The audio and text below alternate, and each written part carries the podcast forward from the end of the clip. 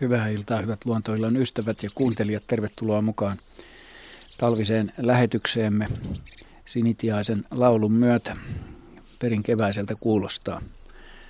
Vai mitä Juha? Joo, kyllä. Sinitiaiset on aloittanut. Joo. Tässä äänetteessä on vielä vähän jo, mennään tästä ajasta eteenpäin, kun kuuluu, kuuluu kyllä peippuakin jo. Joo. Mutta, tota, mutta Sinitiaisen heleä ääni, niin se on kyllä yksi tämmöisen alkavan kevään tai lopputalven merkki, tai, tai keväisen päivän, vaikka kevät ei vielä tulekaan. Joo. Niin hyvät kuuntelijat, täällä istuu jälleen studiossa melkein koko asiantuntija Kööri, lukuun ottamatta Ari Sauraa, joka on Ruotsissa työmatkalla.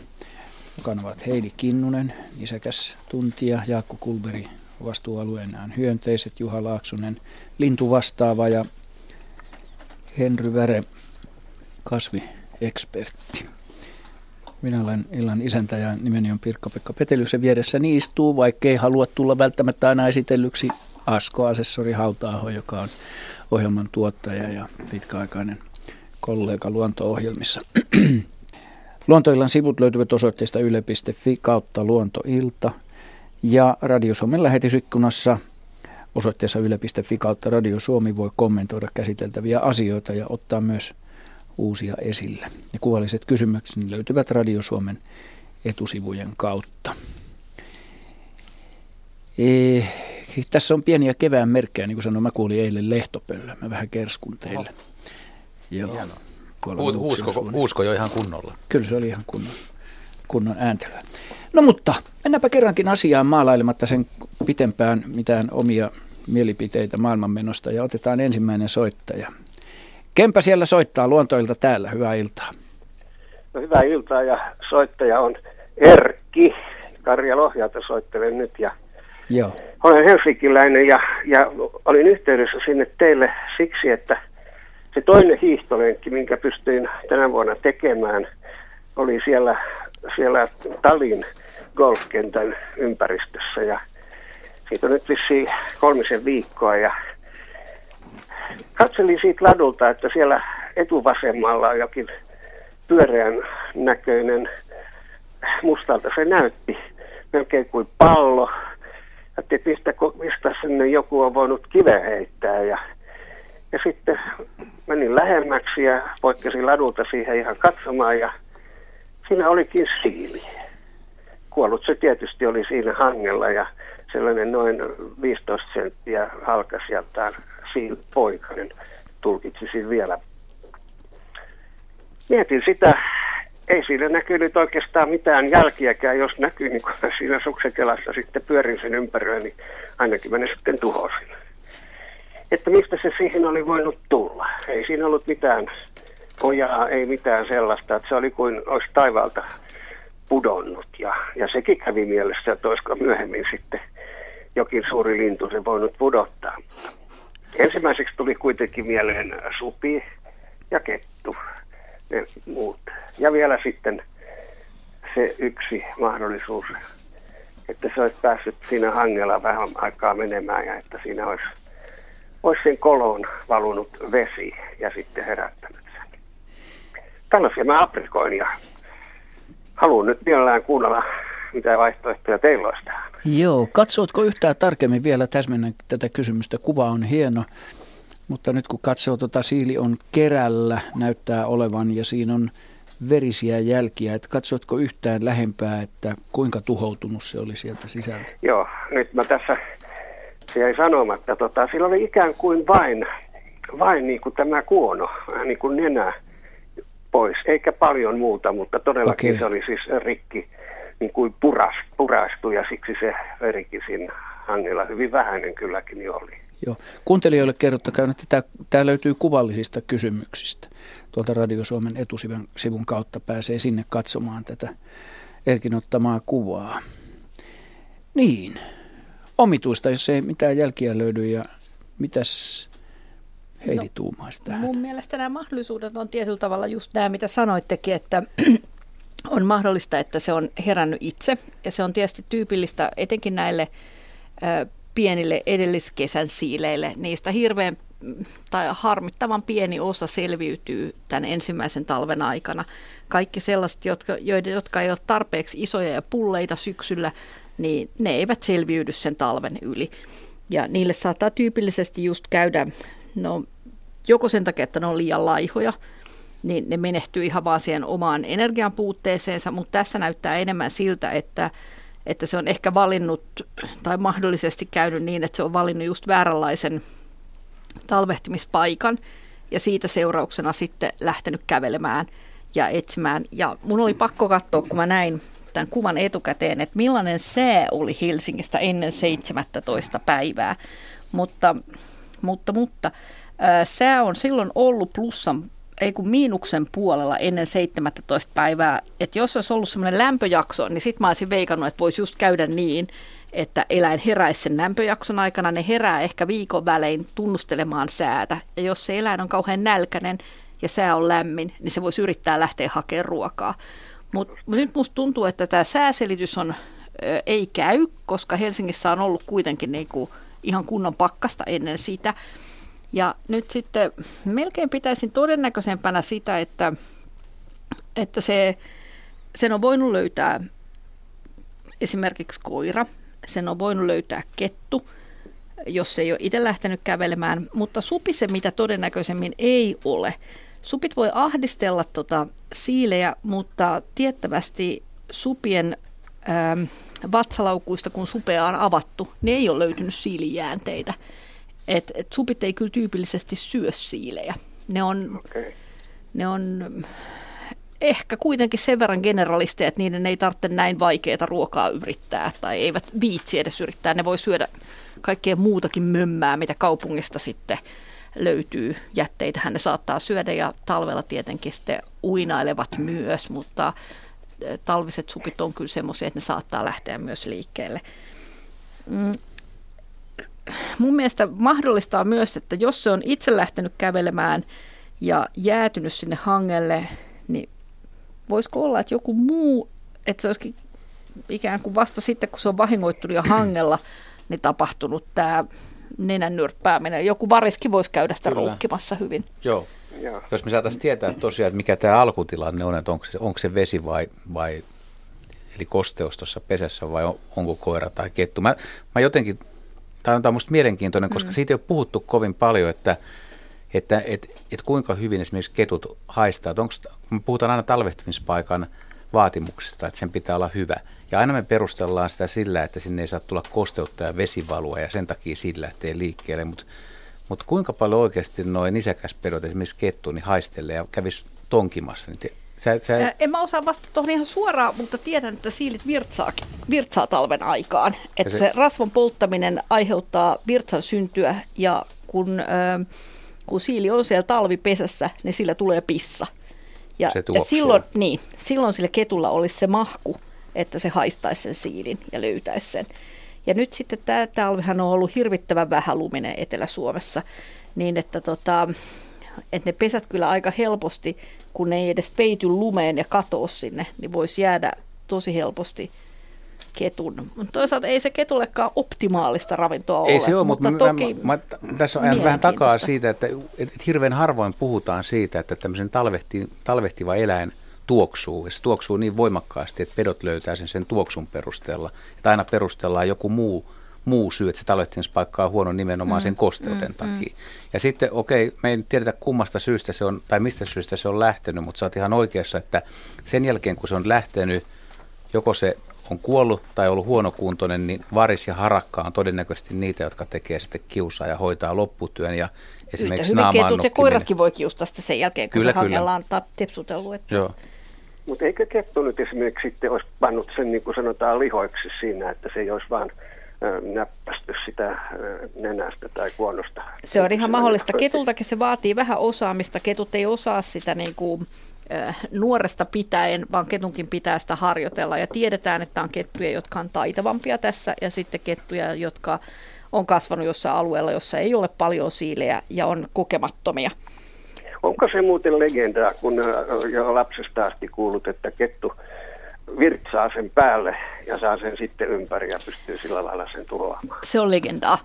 Se on legendaa. Kettu toimii lähinnä niin, että se lähtee pyörittelemään ja kiusaamaan sitä siiliä. Ja, ja tota, mitä kauemmin se sitä kiusaa, niin sitä väsyneempi siitä siilistä tulee. Ja kun sitä tarpeeksi kauan kiusaa, niin lopuksi se ei enää jaksa vetäytyä tiukalle rullalle. Ja silloin vähitellen siitä tulee saalista ja jossain kohtaa sitä pääsee sitten haukkaamaan tuolta pehmeältä puolelta. Että kyllä tietenkin voisi olla, että, että kettu olisi tästä nipistänyt sitä ja jostain syystä ihmiset olisi vaikka häirineet muut hiihtäjät. Niin, tai... Kettu poistunut paikalta niin. ja se on jäänyt Mutta sieltä mainittiinkin se mahdollisuus myöskin, että koirakin on mahdollinen. Että kyllähän tuollaisella niin kuin Talin golfkentän maastossa ja sillä alueella, niin kyllähän niitä irtonaisiakin koiria, niitä just, jotka ei koskaan kellekään mitään tee, niin juoksee siellä vaikka, vaikka kuinka. Et en uskoisi muuten, että jos jollakin on koira hihnassa, että se antaisi tuollaista tapahtua tietenkään. Toi on ihan totta, että irtokoirat voi aiheuttaa tätä. Joo. Niin. Mä jo unohdin tämän, se kuitenkin siinä vaiheessa vaivasi mua niin, että mä sinne soittelin, että äh, jos teillä on se viisaus, mitä mä en keksinyt, että vaihtoehtoihan tässä toki on sitten. Niin, mä luulen, että kuolinsyy-tutkimus jää nyt jää tämmöiseen arvauksien varaan, että mitä kaikkea olisi voinut tapahtua. Mm, joku aika näistä se todennäköisesti on. Niin, ja erikoista se on, että niitä hangelta löytyy. Mm. Joka talvi jonkun verran, mutta tota, niin, aina mm. silloin tällöin. Joo. Kiitos okay. hienosta kuvasta ja kysymyksestä, Erkki. Kiitos ja hyvää jatkoa teille sinne, teille sinne ja koko, koko kansalle. Kiitos, kiitos samoin. Hei hei. Joo, ei muuta kuin otetaan rohkeasti seuraava soittaja, vaan Enonkoskelta soittaa Ilmo. Hyvää iltaa täällä Luontoilta. Hyvää iltaa. Minkälaista Kun kysymystä? Semmo... Niin? Semmoinen kysymys tuosta varpuspöllöstä. Joo. Kun tuota, meillä on tuo lintulauta tuossa, tuossa pihassa ja sitten on semmoinen hopea paju viiden metrin päässä ja se 31. päivä tammikuuta iltasella istui tuo varpuspöllö siinä ja sitten lintuja lenteli siinä, mutta se ei hyökänä niihin lintuihin kimppuita. Mitä se syö, ostako se valikoja vaan varpusia aikaa? Ja mihin, mihin aikaan vuorokaudesta tämä oli? Se oli tuota, puoli neljä aikaa ilta. Joo. Ja ne hyppi ne talitiin ja se siinä samassa pajussa, missä se istui. Se istui kökötti paikalla ja mies seurasi niin pitkä, niin ei se työn ottanut niitä kiinnikään eteistä, se istui vaan siinä paikalla ja sitten se läks poikki. Joo. Oliko se Juha Kylläinen vai, vai oliko se liian heikossa kunnossa? No kummatkin on no, tietysti... Kyllä se ihan hyvästi lenti. Joo. Joo. Mutta tota, varpuspöllön saalistus perustuu hyökkäykseen ja yllätyshyökkäykseen. Et siinä vaiheessa, kun se istuu tälle esillä ruokintapaikan lähelläkin, niin tiaiset varoittaa sinne ja pyöriä. Se on niiden lintujen taktiikka. Ne myös ne ei silloin tuu niin helposti ylläty, yllätetyksi, kun ne näkee sen ja ne, ne varo, varoittelee ja pitää siinä sitten tuota, pientä, pientä tuota, tilaisuutta päällä ja ja tota, voi, siis puoli neljä, niin se, se, se saalistaa sekä aamu- että iltahämärissä. Voi olla, tänä on... iltana on tuossa, tuossa äsken ollut, var, tuota, puoli kuuve aikaa on tuossa. Joo. Ei silloin ollut mitään lintujakaan ennen tuossa. Niin, se salistaa pikkulintoja, mutta se voi salistaa myös myyriä, hiiriä, päästäisiä, niin. pikkunisäkkäät, jos niitä on, että sekä linnut että pikkunisäkkäät kelpaa ja varastoi niitä pönttöjä, jos, jos, jos tuota, ravintoa ei ole tarjolla, niin sitten sit se voi käydä siellä omalla varastollaankin hakemassa. Ja, ja... Niin, se, niin se, se kävi tosiaan 31. tammikuuta se kävi ja sitten se neljänä päivänä peräkkäin sitten piti paussia nyt tänä iltana tuossa siinä takottaa. Jos se löytää semmoisen paikan, niin kuin ruokintapaikat on, pikkulintujen ruokintapaikat, että siinä on paljon, paljon tavaraa tarjolla, niin sinnehän se palaa sitten ja saattaa viettää siinä kuukaudenkin päivät siinä ympäristössä. Että, et, niin, se istuu, mm. nakottaa siinä, mutta ei se niin kuin siinä ennen ollut lintujakaan ennen kuin hän läksi jo poikki tästä ruokintapaikalta. Mutta silloin kun niitä paljon pörjisi niitä lintuja, onko se tosiaan, että se pelkevästi niitä? Kun ei, ei se pöllö pelkää, mutta ne linnut tietää, että se on peto ja se peto saalistaa niitä. Ja tavallaan ne linnut Ai niin. silloin ilmoittaa toisille ja kaikki linnut tajuu, että tässä on nyt jonkunnäköinen häiriö päällä. Ja ei, silloin se tiristy, niin, tuota Just näin. Ja se, silloin se pöllö, se ei tavallaan pysty yllättämään, että se, on, se pöllö on niin kuin hallinnassa niillä pikkulinnuilla. Joo, joo, kyllä. Se on suojakeino. kun minä seurasin niin pitkään, niin se ei mihinkään pääse vaan istuun nakut. No se äitille kelepoo niin kuin tuo talitijainen ja hömötijainen. Joo. Kyllä, kumpikin. Joo, no se, se on tullut hyvä, hyvästi selville sitten, että se kelepoo, niin, mutta se ei pystynyt sitä syömään. Ja ehkäpä hämärän laskeuduttua sinne sitten ilmestyy ne pienet hiiret ja myyrät sinne tota, mm. lintulaudan alle niin, syömään. O- olla se voi olla, se odottaa niitä. tippunut. Mm. Onko ilmoito... Onko teillä myyriä siinä? No kyllä sillä vitsi on jonkun verran. Hmm. Se voi olla, että se on parempaa ravintoa, niin syödään niitä. Niin. Onko Ilmo toi taustalla kuuluva ääntely tuttu sulle? Täältä kuuluu nimittäin varpuspöllön vihellystä taustalta. Joo, tuommoista iäntä se piti tuossa puussa muuten. Niin. No. pientä vihellystä. Joo, silloin keväinen soundi. Minä arvelin, onpa se kesy, kun tuota, siitä saa kävellä ihan huolta ohi, niin se ei lähtenä mihin. Se tuppaa joskus Joo, olemaan aika pelottava Joo. Hei, no kiitos. Niin, no se, se oli hyvä, kun se tuli selville, että, jotta se syö niitäkin, mutta se ei vaan pystynyt syömään. Niin sillä kertaa. Ehkä, niin, kyllä. ehkä oli kylläinen. Kiitos niin. soitosta ja hyvää alkavaa Joo, kevättä. Teille. Hyvä, kun tuli selvyyttä siitä. Hyvä. Hei hei. No, no heippa. Heippa. Kello on 20 yli 6. Kuuntelette luontoiltaa, hyvät kuuntelijat. Numero tänne, puhelinnumero on 0203 17600, johon voitte soittaa ja kysellä Suomen luonnonvarasta luontoa koskevia kysymyksiä tai kertoa havaintojanne. Miksi ei? Täällä, onko tämä sähköposti vai ohjelmaikkuna täällä Timo Saarijärveltä sähköpostissa on vastikään tullut viesti. Hei, onko luontoilla raadilla kokemuksia siitä, kuinka lintu- ja ruokintapaikan tiaiset aika ajan keskeyttävät äkisti kaiken liikkumisen? Seuraan säännöllisesti suurehkoa tiasten joukkoa. Ovat eloisia ja vikkeliä liikkeissään. Välillä kaikki liike lakkaa ja kukin lintu jähmettyy juuri siihen paikkaan, missä on. Elokuva muuttuu stilkuvaksi. Yhdelläkään kerralla en ole onnistunut näkemään mahdollista petolintua, joka olisi aiheuttanut tämän ilmiön sisällä kun olen, en ole myöskään onnistunut kuulemaan mahdollisia varoitusääniä.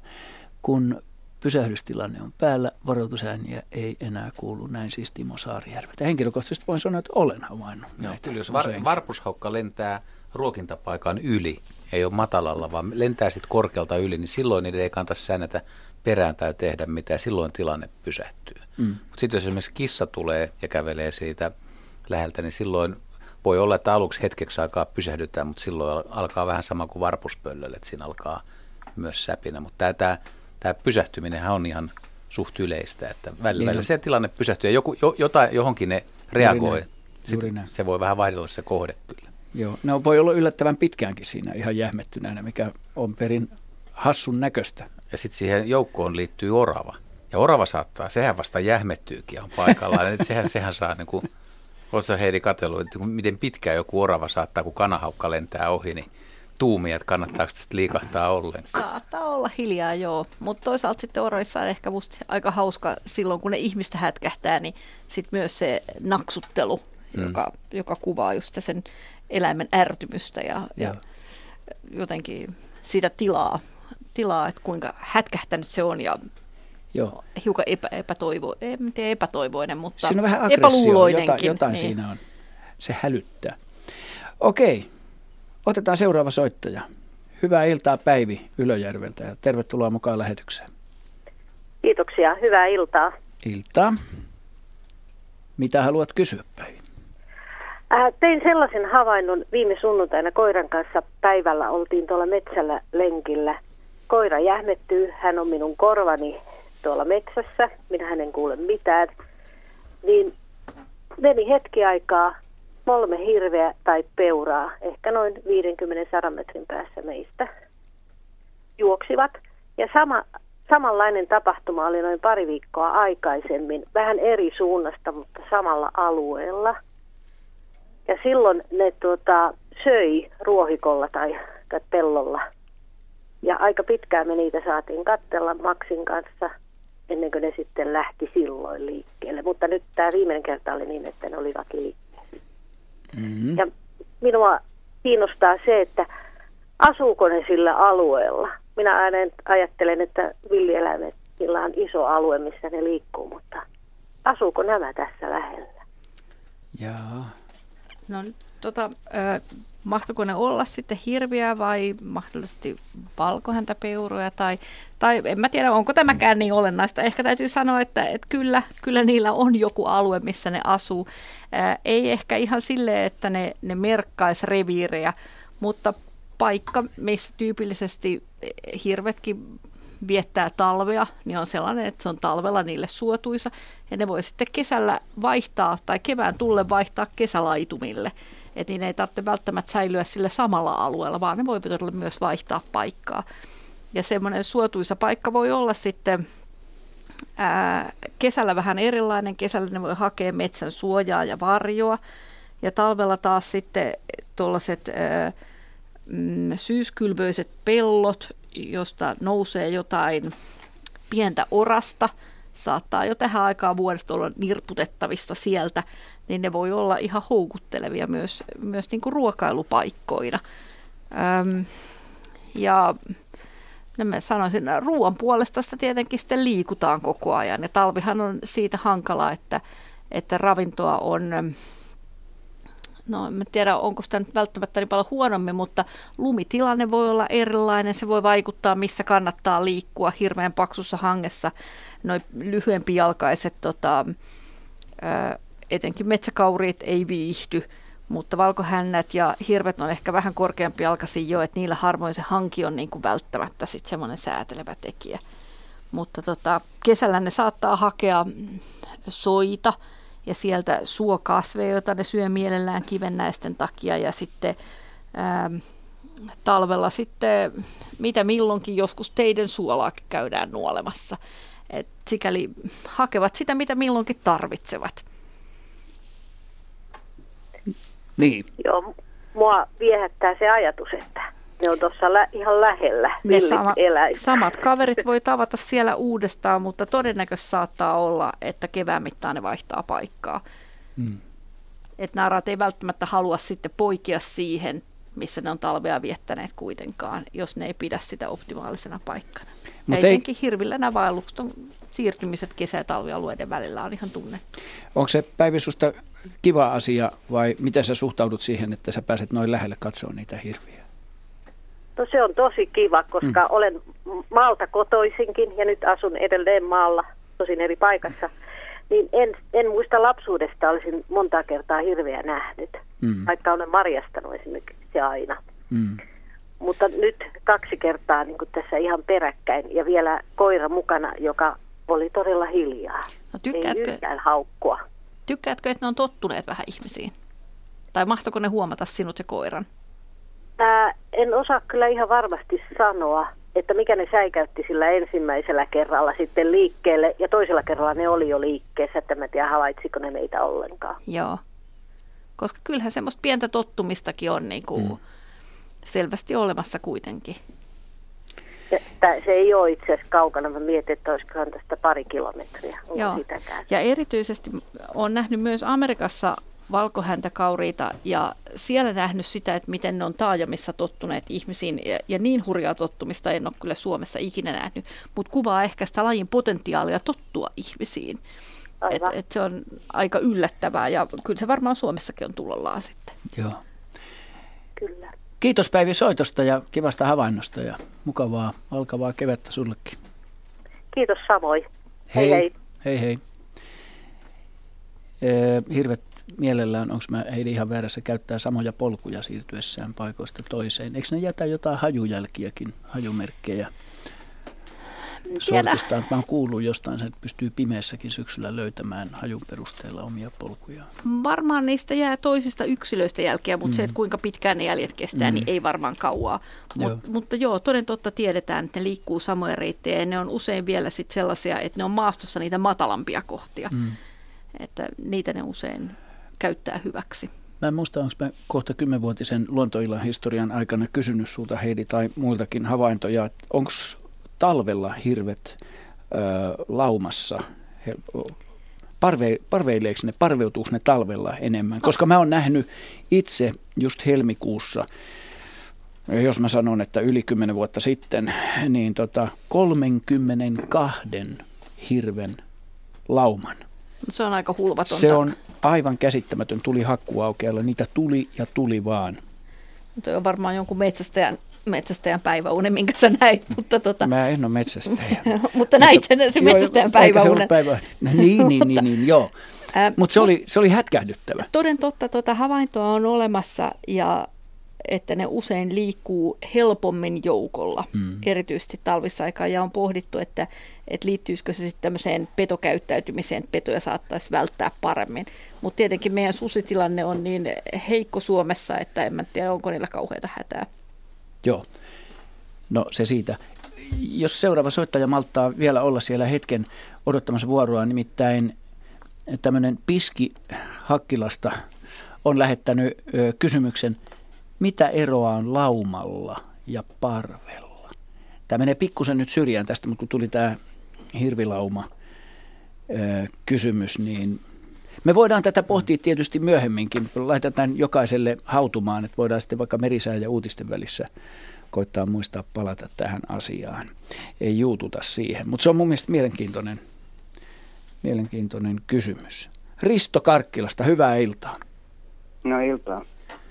Mitäs Karkkilan tuota, talveen kuuluu? Lunta on vähän, mutta ilmat on kauniit ja tuota, ihan aika keväistä, aika hyvinkin keväistä. Joo. Voisi luulla, että ollaan jo maaliskuulla. Niinpä. Mutta pakko uskoa kalenteria. Tuota, mun asiani on kertoo, liittyy tähän, että mä luin tästä Luontolehden 75-vuotisjuhlanumerosta – Marian, marjatutkija Tapio Salon artikkeli ja niin Kaukosalon. Ja tuota, hän, hän on tota, tehnyt kontukimalaisen keinopesiä, joka kasvatti marjasatoa 12-kertaiseksi. Tota, mä olisin nyt kiinnostunut, haluaisin tietää, että mä oon vähän netistäkin katsellut teko-ohjeita just näiden erakkoampiaisten verkkomehiläisten pesäpölkkyihin, niin niitä on sellaisia, että niihin pitäisi kai porata 4, 6 ja 8 milliä paksuja reikiä, 6-7 senttisiä ja, ja, ja et, et, no, nyt jos kertoisitte mulle vähän, mikä on tämmöisen erakko, erakkohyönteisen tota, se elämänkaari, jos mä niitä pölkkyjä vien tuonne metsään – sopiville mustikkapaikoille esimerkiksi niin tässä keväällä, niin koska ne mahdollisesti sitten ne, joko ne, kuinka ne, onko teillä kokemusta, että kuinka pieni niille äh, erakkohyönteiset ampajaiset ne löytää ja, ja jos tämä homma nyt onnistuu, että niin rupeaa niitä hyönteisiä tulemaan, niin pitääkö sitä jotenkin huoltaa vai, vai ne saa vaan sitten olla siellä ja, ja vuosittain, kun ne sitten palvelee, ettei niitä tarvitse huoltaa niin kuin jotain esimerkiksi linnunpönttöjä. Ja tuota, sitten siinä oli vielä, että tällaisia, että ohjeen mukaan se oli mun mielestä koivu tai leppätölkky, mutta käykö sinne ollenkaan havupuu. Ja sitten siinä ohjeessa oli tällainen, että, että se pitäisi se pölkyn pää jollain puuliimalla kastelle, mikä sen merkitys on siinä, ja jos en mä sitä tee, niin onko siitä haittaako se sen mahdollisen, mahdollisen pesinen epäonnistumisesta siis. Joo. Tällaisia kysymyksiä. Sitten vielä, että, ja. että kun sitten tuli semmoinen ohje siinä, että, että jolla on niitä puutarhassa tai pihassa, niin nyt ne pölkyt kannattaisi viedä kellariin talvehtimisen onnistumisessa, mutta jos mä vein niitä metsään, niin en mä niitä sieltä kyllä poiskaan viittisi enää kantaa. Että Joo. Nyt... Mikä se olisi semmoinen paras sijoituspaikka niille. Ja, Joo, hyvä. Nyt, nyt Risto, tuota, nyt, nyt tässä tulee niin paljon dataa, että, mm. että varmaan ei ehdi kaikkea pitää edes mielessä. Päästään, päästetään Jaakko Kulberi valaisemaan asiaa tai tässä tapauksessa asioita. No, Ole hyvä Jaakko. Tota niin, tosiaan niin luonnossa on, on niin monenlaisia kovakuoria, jotka tekee näitä erilaisiin puihin erilaisia koloja. Ja, ja sitten on koko joukko erilaisia mehiläisiä, eli siis kukkien, kukkien siitepölyä ja, ja tietysti mettäkerääviä otuksia sekä ampiaisia, eli peto, petohyönteisiä, jotka käyttää näitä koloja pesimiseen. Eli sekä, on sekä petoja että, että näitä varsinaisia niin kuin siitepölyn kerääjiä. Ja tota niin, ää, niitä on, on sen verran kaikenlaisen kokoisia, että, että niin kuin on turha ehkä pähkellä sillä, että minkä kokoisia reikiä porailee. Porailee vaan erilaisia ja osa niistä sitten asutaan, asutetaan ja, ja saattaa mennä joskus melkein kaikkikin. Että nämä, nämä tämmöisiin hyönteispönttöihin pesivät lajit, ne on yleensä semmoisia, jotka tykkää vähän aurinkoisemmista paikoista ja, ja tota, ne kannattaakin sijoittaa semmoiseen paikkaan, missä ne on ainakin osittain päivällä auringonvalossa. Monet näistä on heti aamusella liikenteessä. Ja, mutta sanoisin näin, että jos omia pöllejään porailee, niin voi aika huoletta vetää eri puolilta. Ja, ja mä luulen, että se liimajuttu siinä on, on sitä varten, että se ei heti lähtisi kuivumaan ja lohkeilemaan se puu. Eli sen tarkoituksena on suojata sitä, sitä puun luontaista kosteutta säilymään siellä niin kuin mahdollisimman pitkään. Että jos se halkeilee se halko, niin tyypit putoo, putoo tota, niin kelteisilleen sieltä pesistä ja eihän sitä mm. nyt kukaan hyvänä aika halua. Ei todellakaan niin, joo. Ja sitten tässä on niinku semmoinen pointti, joka on hyvä muistaa, että, että kun näitä laittaa näitä erilaisia virityksiä, niin pikkulinnut mielellään sitten hyödyntää koko roskan. Että, mm. Että tämä on se syy, miksi niitä niin kuin pihapiirissä kehotetaan tota, jättämään niin mieluummin perunakellariin tai johonkin muuhun vastaavaan paikkaan talvehtimaan. Ja tähän siinä nyt ja kaikkea muuta kysyttiin. Eiköhän tässä, tässä jo. Sanotaan, sanotaan näin, että,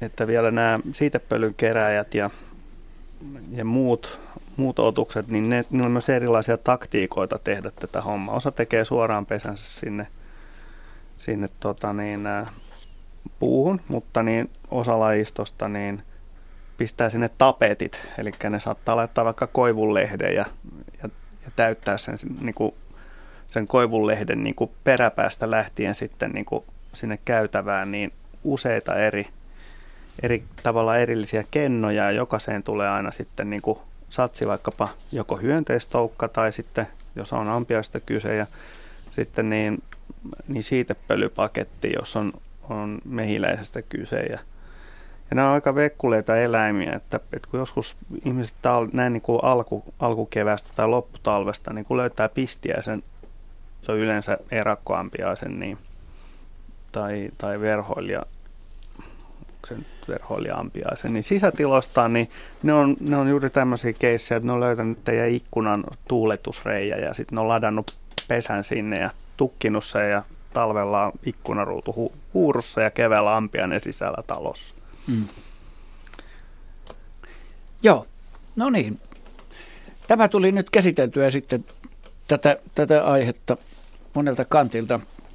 Toivotamme Risto sulle oikein hyvää, hyvää talven jatkoa sinne Karkkilaan. Hyvät kuuntelijat, kuuntelette luontoiltaa. Kello on, kohta meillä on parikymmentä minuuttia tässä ennen uutisia lähetysaikaa jäljellä. Numero tänne ohjelmaan on 0203 17600 ja ohjelmaikkunaan ja sähköpostiin voitte myöskin lähettää kysymyksiä. Niitä seurataan tässä koko ajan. Sähköpostiosoite on luonto.iltaat yle.fi. Seuraava soittaja on Ismo Porista. Hei. Ollaanko nyt? Nyt ollaan linjoilla. Niin, mutta ollaanko nyt siitä sammakoista? Kato, kun minä kysyin sammakoista. Jaha. Ja, ja tota, Mä olen Ismo Järvinen ja kysyin Joo. sammakoista. Joo. Niin, me puhuttiin äsken jonkun naisen kanssa. Kyllä, sä olet soittanut tuonne puhelinvastaajalle. Nyt sä olet suorassa lähetyksessä, Ismo, että rohkeasti vaan kysymään, mitä Juu, haluat jo. kysyä. Ja nyt kun saan kysyä. Nyt saa juuri kysyä. Nyt. Ku, kuule, kato, mä olen, mä olen syntynyt vuonna 38 ja, ja se oli Poris. Miten Poris niin vaan? Semmoinen... Sehän on ihan hyvä vuosi syntyä. Oho, no, se on Joo. ihan okei. Okay. Se on iloiselta 30-luvulla, mutta mennään siihen asiaan. Joo, mennään okay. siihen asiaan. Nyt kato, kun, mihin on sammakot hävinneet? Sammakot? Niin. Joo. Ku, kuule niin paljon kuin silloin, kun me 50, 50 49, 48, 52, sillä välillä. Joo. Kuule, kun siellä oli semmoinen tanssipaikka kuin Luotsin mäki Porissa. Jasso. Kokemäenjoen rannalla. Joo. Kuule niin paljon, oli semmoisia miehen nyrkin kokoisia, ru, me nimitettiin niitä rupisammakoissa, eihän me tietty. Mm. Mutta olihan siellä semmoisia kiltävän pintasiakin sammakoita. Että semmoisia pienempiä. Yeah. Mutta näitä meni kuule yöllä, kun me tultiin tanssipaikalta. Tai en mä tiedä tansseja, kun mä vaan käytiin vaan kattelemassa silloin. Joo, niin niitä oli niin mahdottomia määriä. Otettiin käteen ja kuule, kun ne, ne huusi se sammakko. Ja, vuode, se? ja vuoden aika oli Ismo silloin? Kesäaika. Mm-hmm. Kesäaika. Muistatko en yhtään pysty... tarkemmin? No, en, Mihin aikaan en pysty. Joo. No, se oli sillä aikaa, kun tanssi oli, se oli lava tanssit siellä. Joo, olisiko ollut kuitenkin niin toukokuun mä... puolta? On, jossakin siellä. Joo, okei. Okay. Touko, kesä. Ja kato, kun niitä oli niitä juopia, Porissa oli, kato, näitä sanottiin, oli makkarajuopaa ja keisarijuopaa. Ne oli semmoisia isoja oijia. Jaa. Ei ollut jokia, jo, nämä juovat, ne laskivat Kokemäen jokeen. Joo. Niin kyllä, kyllä kuule niin hämärää touhu. Ja en ole nähnyt vuosikymmeniä sammakkoa missään. Jaa. Niin pienempi me heiteltiin, me kerättiin ja heiteltiin jokkeen, niin aina ne kääntyi välittömästi tämän maahan päin. Niin, ne, ne ei mennyt sinne uinut siellä joessa. Niillä oli missio. Vaan ne ui sitä sammakkoa, kun sanottiin, ne Tiedätkö, ne tuli kuule aina rantaan päin. Joo, mä tiedän. on joessa kaloja. Joo, tota, me otetaan nyt pohtiaksemme tätä, tätä asiaa tässä, olisiko Asko viittailee Juhan suuntaan tai Jaskan suuntaan. Ja minä viittoilen Heidi ja Henrykin suuntaan. Omaan suuntaan mä, mä voin aloittaa, Jaska Aha. haluaa. No mä vastasin edellisen, niin vastaus nyt tähän. Siis al- voidaan, ot, voidaan ottaa sekä sammakot että rupikonat tähän samaan, vaikka niillä on pikkasen erilainen, erilainen toi talvehtimiskierto, koska sammakot on enemmän vesien pohjalla ja rupikonnat on koloissa ja onkaloissa ja maalla. Eli, eli jos, jos tota talvehtimispaikat muuttuu, niin, niin, niin niillä on erilainen käyttäytyminen. Mutta tota, yleisesti selvitetään, tai selitetään sitä, että jos tietyltä alueelta sammakot on hävinnyt, niin kutulammikot on joko kaivettu pois tai ne on umpeen kasvanut, ne on rakennettu, ympäristö on muuttunut. Sitten voidaan selvittää sitä, tai selittää sitä sillä, että sinne on, on, on tullut jotain petoja. Esimerkiksi saarissa on mahdollista, että yksittäiset minkit voi vaikuttaa niin paljon, että pienten saarten sammakkopopulaatiot kärsii, myös rupikonnat siitä.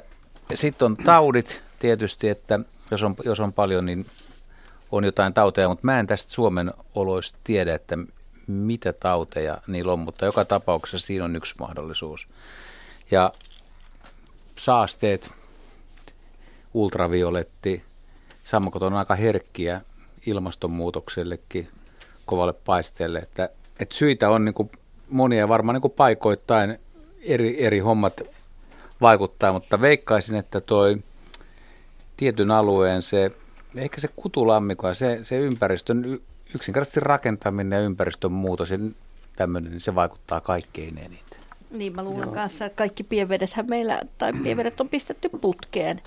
Että se, missä ennen meni just hänen kuvaamiaan makkarajuopia ja muita ojia, niin ne on kadonneet. Ja ne on niitä pieniä kutupaikkoja, jotka on olleet hyviä ja ehkä just johtaneet siihen, että se kutu on voinut hajautua hirveän suurelle alueelle, jossa osa alueesta on aina onnistunut, jos mm. jossain on joku häiriö sitten tapahtunutkin. Joo, maatalouden muutokset on varmaan tämä, tämä salaojitukset ja muut, niin se suurin syy, että miksi maatalousympäristöjen, mistä tässäkin tavallaan puhuttiin, niin sammakkoeläimet on vähentynyt, mutta sinänsä nykyään voisi sanoa, että sammakkoeläimiä on meillä tavallaan enemmän kuin, enemmän kuin mitä kirjoista pitäisi löytyä, että, että Suomeenhan on vähän niin kuin levitelty näitä sammakkoeläimiä niin kuin joidenkin. Siis, siis pikkuvihersammakko ja ruokasammakko. Eli... Siis meidän Suomesta havaittujen sammakkoeläinten määrä on varmaan niin kuin yli kaksinkertaistunut tässä viime Niitä vuosina. lajien. Lajimäärä, mutta ei joo, mutta, mutta, mutta en, mä, en mä sillä kuitenkaan yhdy tähän niin kuin asiaan, mitä hän sanoi, että, että, kun, että sammakot olisi kadonnut, että kyllä ne on kaikki, kaikki kolme lajia vielä yleisiä, että, että näin, on, näin on sanottava, että kaikkia näkee suht vaivattomasti, kun, kun nyt edes kaupunkialueelta vai, vaivautuu poistumaan. Niin Mä olisin kyllä vesi... viitasammakon osalta pikkasen eri mieltä. että mun mielestä sitä ei ihan, ihan kaikkialla enää näe, missä aikaisemmin oli. Että No ei varmasti joo, mutta, kyllä. mutta on se silti niin kuin laina yleinen mun mielestä. Että... Sitten on yksi syy, en tiedä kuinka tärkeä se on, mutta ei sitä monta vuotta kun kirjoitettiin, että sammakoissa on aika paljon ympäristömyrkkyjä edelleen, PCP ja DDT, vaikka niitä käyttöä on lopetettu, niin ne kiertää kuitenkin ympäristöstä. Niitä on mitattu ihan huomattaviakin määriä sammakoista. Hmm. Ja epäilemättä se on vaikuttanut. Hyvä näkökulma. Joo, kiitos Ismo kysymyksestä ja keskustelua herättäneestä havainnosta. Kello on kohta 14 vaille. 19 me ehditään ottaa yksi soitto ainakin tähän väliin vielä. Liisa Helsingistä, hyvää iltaa. No, hyvää iltaa täältä Helsingin Vuosaaresta. Ja kysymys on tämmöinen näin, että äh, mulla on pienokaisia, eli ei nyt enää, mutta lapsen lapsia ja puolen päivän aikaa mennään nukkumaan ja katsotaan ikkunasta ulos ja katsotaan, kun linnutkin on mennyt nukkumaan. Ää, äh, missä pikkulinnut on puolen päivän aikaa? Hmm. Hyvä kysymys. Mitä sä Juha siis haluat sanoa? Pikkuli... Missä pikkulinnut? Mi- missä, mi- miten te tämän havainnon olette tehneet? Te olette ensin katsoneet lintuja aamupäivällä. Missä ne linnut on ollut? Ruokintapaikalla vai? Ei vaan, siis ihan yleisesti. Joo. Äh, siis mä oon tämän saman huomioon tehnyt sekä täällä Helsingin Vuosaarissa, että myöskin sitten Laajasalossa. Ja on pikkulintuja, lähinnä varpusia ja sinivarpusia ja näin poispäin. Ja niin, puhut nyt kesäajasta. Päivää, Joo. Ei vaan siis ihan tähän, tähänkin okay, vuoden aikaan. Tähänkin okay, vuoden joo. aikaan. Linnut on aika aktiivisia ja näin mm. poispäin. Ja puolen päivän tietämin, niin Päivälepo. ei näy lintuja. Niin, se tuppaa mm. olemaan ilta- ja aamu- ja ilta-aktiivisuutta. Juha, Joo, no kyllä, kyllä, kyllä tässä niin kuin ihan perä on, että aamu- ja ilta-aktiivisuus, niin kuin Petelius sanoi, niin linnuilla on yön jälkeen on nälkä, sitten syödään. Kun syödään tarpeeksi, niin voi, voi pikkasen siinä päivän aikana ehkä levähtää ja sitten syödään vielä illalla tanakasti seuraavalle yöpuulle mentäessä. Ja se nyt vähän tietysti riippuu lajista, että kuka käyttäytyy tai mikä laji käyttäytyy mitenkin, että jotkut varpuset voi mennä päivällä hetkeksi aikaa, jopa päivälläkin sinne pesiin tai koloihin. Ja usein varpuset pitää myöskin tätä pesäpaikkaa ympäri talven, se pitää niistä huolta – tintit voi mennä koloihin, mutta useimmiten se pieni päivänokone otetaan kuusen tai tihe, tiheesti tai tämmöisen puun oksalla, mihin ei, mikä on suojainen. Ja, ja ei osa välttämättä lepäillä, ne linnut myöskin liikkuu siinä, että jos sitä seuraa omalla mm. ruokintapaikalla, niin voi olla, että valtaosa tästä hommasta ei ole mitään nukkumista, vaan linnut kiertää, ne voi, voi olla toisella pihallakin. Mutta ei mm. välttämättä siis ne, ei ne nyt ihan koko aikaa aterioi, vaikka yleisesti kirjoissa niin kuin klassisesti kerrotaan, että talvipäivä on lyhyt ja pimeä ja hämärä ja kylmä ja mm. kaikki valossa aika käytetään ravinnon etsimiseen, niin ei se kyllä musta ehkä nyt ihan kaikilla lajeilla ja koko Suomen leveysasteella sillä lailla, että kyllä täällä etelässä kuitenkin päivä on aika pitkä sydäntalvellakin ja kyllä, kyllä linnut lepääkin välillä. No kyllä ainakin okay. tähän aikaan vuodesta, kun mä katselen omaa ruokintapaikkaa tuolla Nuuksion suunnalla, niin mä katson kuinka paljon käpytikka naaras syö siitä talimakkarasta, niin jos se koko sen valosan ajan syö samalla tavalla, niin... Sitten tulisi palokärki. Niin, niin. mutta se on tietysti poikkeustapaus, ruokintapaikka, mutta sitten jos ajatellaan luontoa, luonnosta löydettävä ravinto, niin se on paljon niukemmassa. Jaska.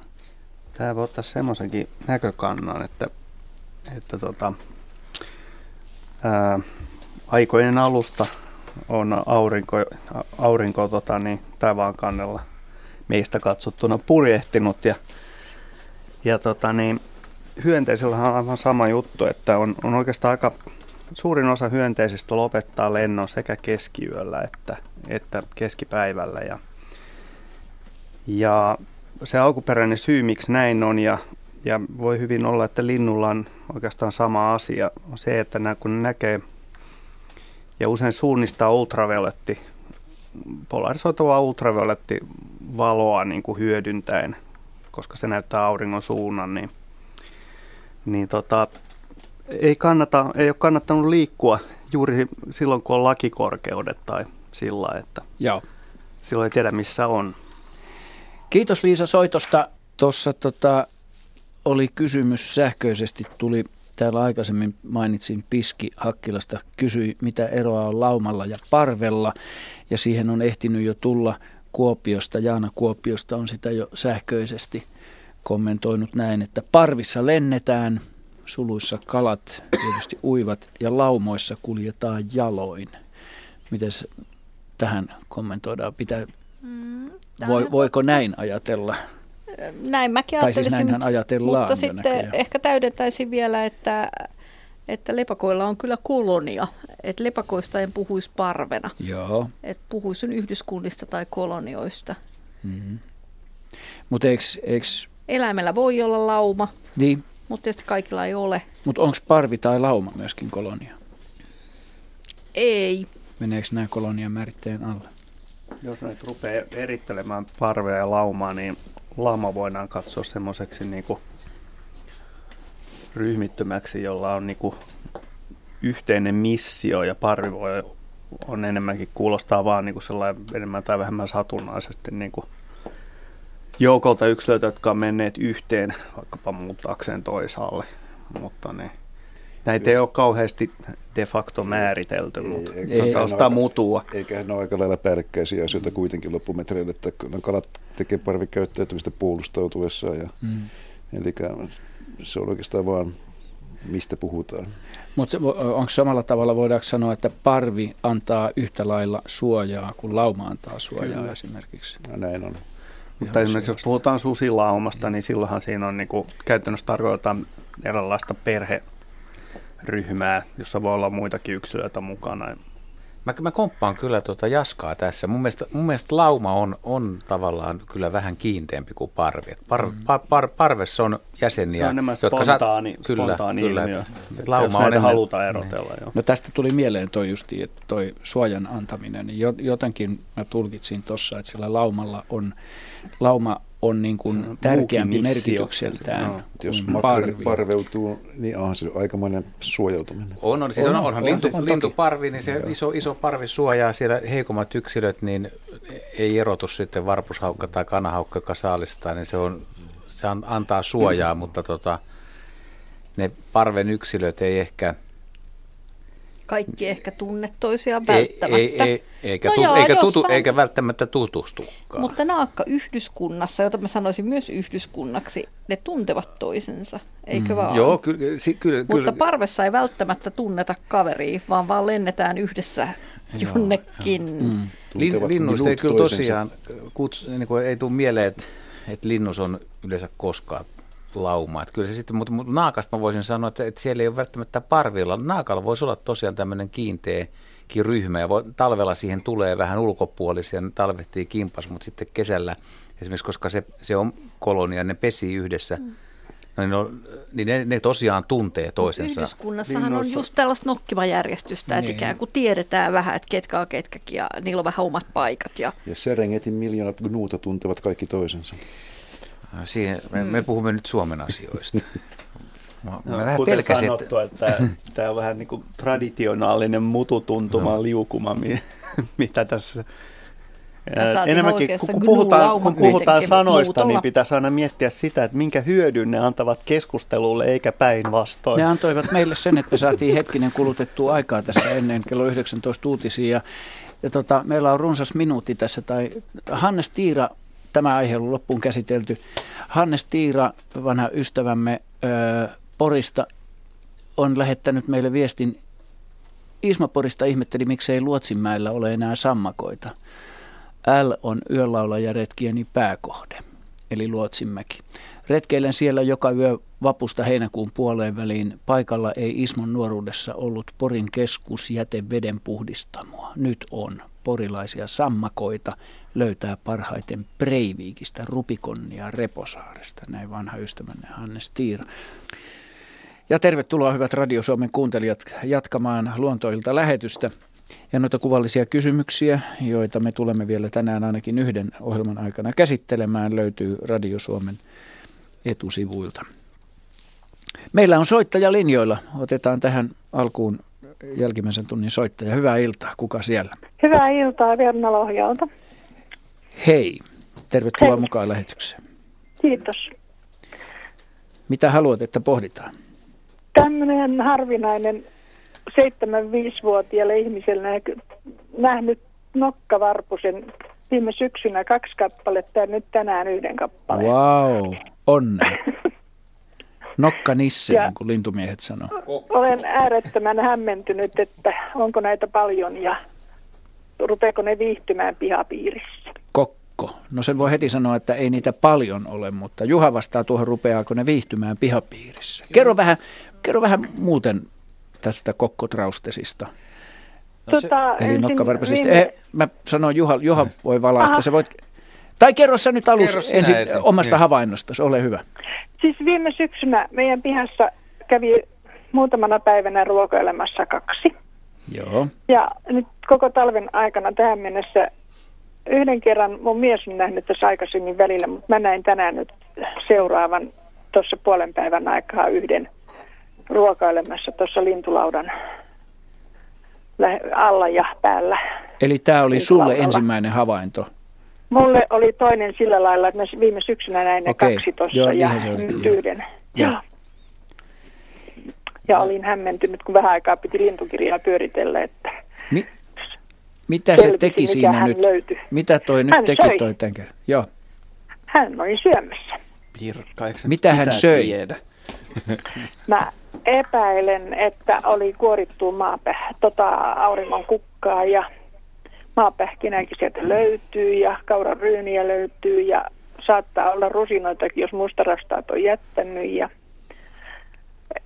en mä tiedä oikein mitä mua on siellä pientä siementä ja kauraa, mutta en mä tiedä mitä hän niistä eli, eli lähes tulkoon kaikkea menee, se kysyn vaan sen takia, Kaik- että mikä oli sieltä niin. Niin kuin kovimmasta purtavasta, purtavasta päästä, koska nokka on niin vahva, että se rikkoo kuulemma jopa kirsikan siemenen. Nyt Juha. Niin joo. joo. Rinnastajien sormista puhumattakaan. Kyllä, mm. joo. Voima, voiman on arvioitu vastaavan 50 kilon painoa, että Hyvä. En, en tiedä, mutta kirsikan kivi on tämä legendaarinen, mikä kuulemma hajoaa nokkavarpusen käsittelyssä. Ja varmaan pitää Joo. paikkansa, en ole, en ole käytännössä nähnyt sitä kyllä, mutta siis laji on niille, jotka ei tiedä mistä on kyse, niin tanakka, voimakas rakenteinen varpuslintu, punatulkkua hieman vielä suurempi, Isompi. joo, ja semmoinen, ja se on, se on tosiaan niin kuin nokka on huomiota herättävä isokokoinen, isokokoinen kartioomainen harmaa. Joo. Ja yleisväri on tuommoinen ru- Joo, yleisväri, naarassa koiras on erinäköinen, mutta siis on tämmöinen ru, kastanjan ruskea, on harmaata on niskassa Joo. ja vaaleat isot no, siipijuovat. Ja kyllä mä sitten ihan oikein tunnistin sen. Pikkuparvissa tuota viihtyy Etelä- ja Keski-Suomessa nykyään, että runsastunut parinkymmenen vuoden aikana tullut ja pystyy siis myös talvehtimaan Suomessa ja se tota, no, normaali ruokaa, sitten se on ruokintapaikoilla, niin on puiden silmut ja siemenet, tuomi, jalava, oratuomi, jalot lehtipuut kesäaikaan. Ja, Joo, ei tässä varmaan semmoisia ole kyllä lähelläkään. No hevoskastanjoita on kesällä, mutta... Jos joku taito pitäisi mainita, mikä nokkavarpusella on, mikä on hämmästyttävä, niin se on se, että, että vaikka se on periaatteessa aika värikäs ja huomiota herättävän näköinen lintu, niin kun se istuu tai seisoo jysähtää siihen oksalle, vaikka jos montaa lehteäkään puussa siis, siis siihen aikaan, niin se kätkeytyy tosi taitavasti. Sitä on hämmästyttävän vaikeaa löytää, kun se lehahtaa puusta toiseen. Ja joskus kun kaveripiirissä on oltu linturetkillä, sitten joku, että hei täällä on nokkavarpunen, tulkaa katsoa, että se vaihtaa puuta, niin vaikka se istuu suht avoimestikin, niin se vaan on vaikea nähdä. Joo, en mä tiedä, pääasiassa liikkuu kyllä maassa, että se jotenkin vaan, kun tuo ikkuna on tuonne lintulaudalle päin, niin kun melkein aina kun vähän keittiössä pysähtyy, niin tulee katsottua, että ketä siellä on ja mitä siellä on. Ja sitten kun on harakka, niin pitää näyttää nyrkkiä, että pois sieltä. Joo, mutta sitten se etsii maasta siis ravintoa talvella, kun sieltä löytyy sitä, mutta sitten kun se nousee siitä puunoksalle, jos sitä häiritään, niin, tai rungon lähelle, niin sitten tilanne on eri. Joo, ei sitä kyllä paljon uskalla liikahtaa silloin, kun se siinä maassa on, että kyllä siinä on seistävä ihan paikallaan. Että... Miten mä pari määrä arvioksi voisi heittää tuommoinen tuhannesta kahteen tuhanteen paria nykyään. Runsastunut kovasti. Kyllä, mutta, ja, mutta talve, talvella niin kuin yksilön määrä on myös niin kuin iso, että se voi olla kolmesta kahdeksaan tuhanteen, en tiedä, vähän vaihtelee. Onko tota, nokkavarpunen hyötynyt talviruokinnasta? Kyllä varmaan siis, kun niiden talviruokinnoista Siis ei sitä tulee. haittaakaan varmaan, niin. mutta onko, onko se niin kuin päälin, voiko, voiko sanoa, että se runsastumisen syynä Mä voisin olisi pääasiassa? Että on, voisin kuvitella, että se on enemmänkin hyötynyt näistä erilaisista uusista koristepensaista ja muista, jotka mm. niin kuin on se luontaista ravintoa ja se varmaan saa ne jäämään, vaikka se sekundaarisesti käy noilla ruokinnolla, ruokinnolla toki. Mm. Kyllä. Mm. Ja tuomen marjat Ainakin meidän pihassa on lisääntynyt se ainakin sitä yhdellä. Mm. Joo. Mm. Ja tuomen marjathan on sen suosikki ruoka ja sitä kyllä riittää Suomessa. Joo. Hieno lintu, hieno havainto. Oli hieno kyllä ja olen todella hämmästynyt, että piti vähän aikaa kyllä ihmetellä ja miettiä, että mikä se voisi olla, mutta kyllä se sitten selvisi. Joo, ei siinä kauheasti vaihtoehtoa sitten jää, kun näkee no. lähempää ja nokan havaitsee. Olisi kiva, kun ilmestyy enempikin. Toivotaan niin. Ei muuta mm. kuin onnellisia hetkiä Nokkavarpusen seurassa. Kirsikoita Kiitos, hei hei. Hyvää illan jatkoa teille kiitos, kiitos samoin. Hei. Hei hei. Niin, Jaska sanoit, että niin. kirsikkaa vaan. Niin, kirsikoita vaan. Joo. Cocktailtikkuihin sinne. Joo, no, no mä en lähde tuota On se vähän semmoisten niin kuin, tuomipöpelikköjä ja semmoisten paikkojen laji, että, mm. Että jos on kauhean avointa, avointa tota pihapiirissä, niin veikkaa, että on pienempi mahdollisuus saada ruokinnallekin. Niin, ja lehtivaltaista kuitenkin. Joo, on selvästi niin lehtomaisten paikkojen mm. Jalopuut ja Joo. pensaat, miten tuli todettua. Ennen kuin mennään seuraavaan kuvalliseen kysymykseen, niin otetaan tähän soitto vielä väliin. Lappajärveltä soittaa Tero. Terve Tero. Tervepä, terve Pirkko. Mitäs? Joo, Isonemi Tero täältä Etelä-Pohjanmaalta Lappajärveltä. Tuota, tämä on tässä äh, Alarvi ja Vimpeli-akselilla mm-hmm. tämä paikkakunta. Ja tuota, tuommoinen asia tuli mieleen. Mä oon nyt tässä pari-kolme viikon aikana ollut pientä harvennushakkuuta tehnyt tuolla isän mökillä ja siinä semmoista äh, koivurankaa kaatanut ja tuota, eilen menin sitten taas sinne palstalle, niin tuota, satuin huomaamaan, että äh, Metsäjäniksen papanauta on siellä vähän siellä sun täällä ja sitten siinä pari tuntia tein puuhommia ja sitten päätin, että no nyt saa tältä päivältä riittää ja siinä istahdin tota rankakasan juurelle ja tuota, siinä kuuntelin luonnon äänen, niin sitten tuli metsäjänen sieltä metsän siimeksestä ja katteli siinä ja laisteli ja tuumas, niin tuota, mm, sitten seurasi vähän aikaa sitä ja sitten jotain siinä yritin tetsettää, niin sitten lähti loikkimaan pois, niin kysymys on semmoinen, että tuota, onko tuo hakkuuhomma nyt tuota, alkanut kiinnostaa tätä metsäjänistä ravinnollisesti vai onko se ö, tavallaan se ympäristö nyt alkanut kiehtoa siinä, että kun on, on niitä tuota koivun rankojen oksia siellä sikin sokin, että tuommoinen olisi lähinnä kysymys, mikä mm. tuli oikeastaan eilen heti mieleen siinä sitten ajattelin, että soitanpas luontoiltaan sitten mm-hmm. asiantuntijoilta. Aivan, aivan oikea johtopäätös, joo. Toi oli, toi oli aika hauskasti kysytty. Ensin mä mietin, että miksi, miksi metsäjänis kiinnostuisi siitä, että joku, joku on hakannut puita, että eikö se ole ikävää, mutta, mutta tota, siis osut naulan kantaan, koska juuri ne äh, silmujen äh, kärki tai oksien kärkiosissa on enemmän ravinteita kuin oksien näissä, miten mä sanoisin, tyviosissa. Ja ne oksien kärjet ovat paljon paljon arvokkaampaa ravintoa niille eläimille kuin ne kuin joku, mitä se sieltä maasta käsin voi tavoittaa. Ja hirviltä tunnetaan ihan samaa, että ne mielellään nirppii juuri äh, lehtipuiden niitä ikään kuin kärki, oksien kärkipäitä ja nipsasee niitä poikki. Ja itse asiassa se johtaa siihen, että ne usein haarautuu ja sitten hän ää, syntyy lisää kärkiä sen hirven ruuaksi. Ja nyt kun sitten olette maahan kaataneet niitä, niin ikään kuin ne herkullisimmat osat onkin tulleet ää, sen jäniksen sille, sille korkeudelle, mistä se saa ne napattua.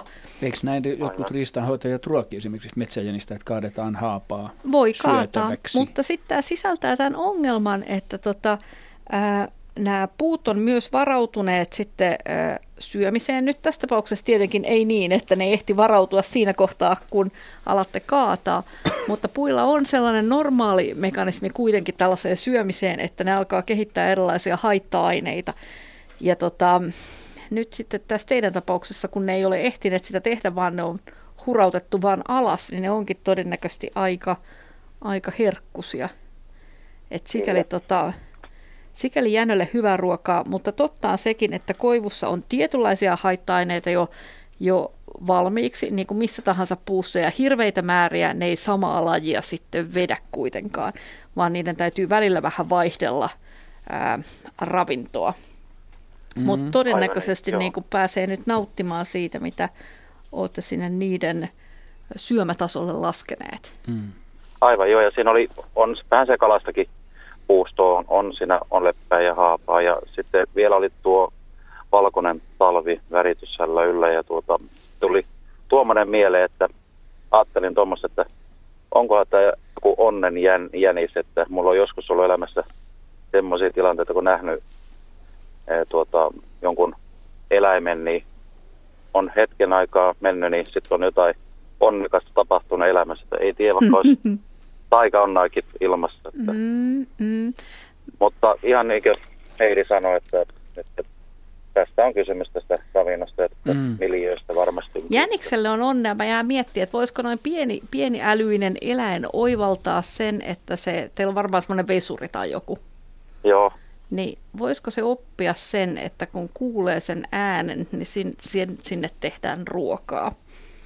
Aivan, voi hyvinkin olla, joo.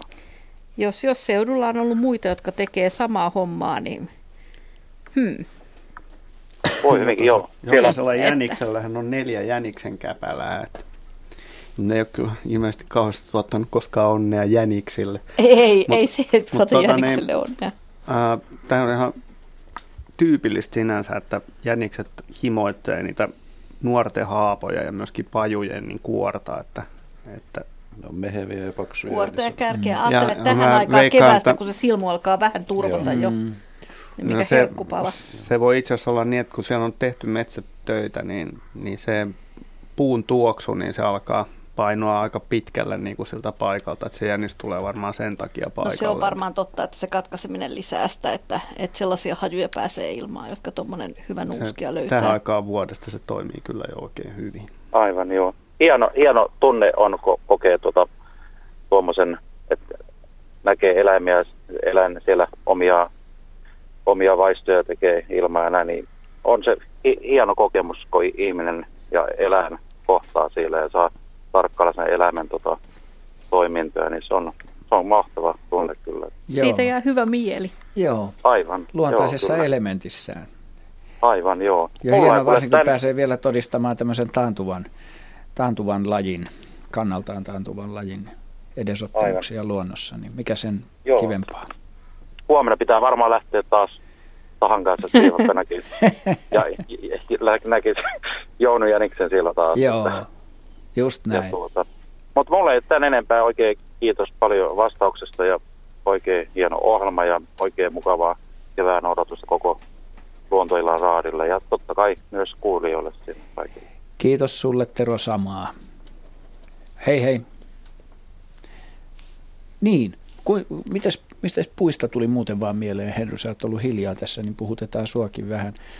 Mä luin Wollebenin teoksen Puiden salattu elämä, en tiedä oletko itse lukenut. On, teoksen, niin siinähän eh, aika paljon voisin luvalla, luvalla sanoa, että eh, inhimillistetään puita ja puiden elämää, mutta siinä on kyllä joku toinenkin puoli mun mielestä on se, että, että onko, onko sitä kommunikointia esimerkiksi ja puiden tuntemista, niin ei, siis et, tarkoitan, että tuntevatko puut miten paljon, niin onko sitä tarpeeksi tutkittu. Tämä lähti vaan rönsyämään siihen siitä, että ajattelin, että miten talvella nyt esimerkiksi haapa tai koivu, puuhan varastoi ravintoa paitsi sinne silmuihin ja sinne niin myöskin juuriin. Kummassa sitä on enemmän? Ja missä vaiheessa se pumppaaminen lähtee sieltä, se ravinteiden pumppaaminen roudan sulettua, vai voiko nyt jo sanoa, että kun on ollut lämmintä, niin onko ne ehtinyt lähteä jo liikkeelle? Tämä voisi olla paljon äänessä. Tota... No mä olen hetken hiljaa, anna mä puoli tuntia vielä puhun. Nyt Henry, on sinun vuorosi. Tota, haar, haaroissa on ilman muuta eniten ravinteita lehtipuissa, koska ei sitä kannata liian pitkälle myöskään lähteä kuljettamaan, koska se itse vie energiaa.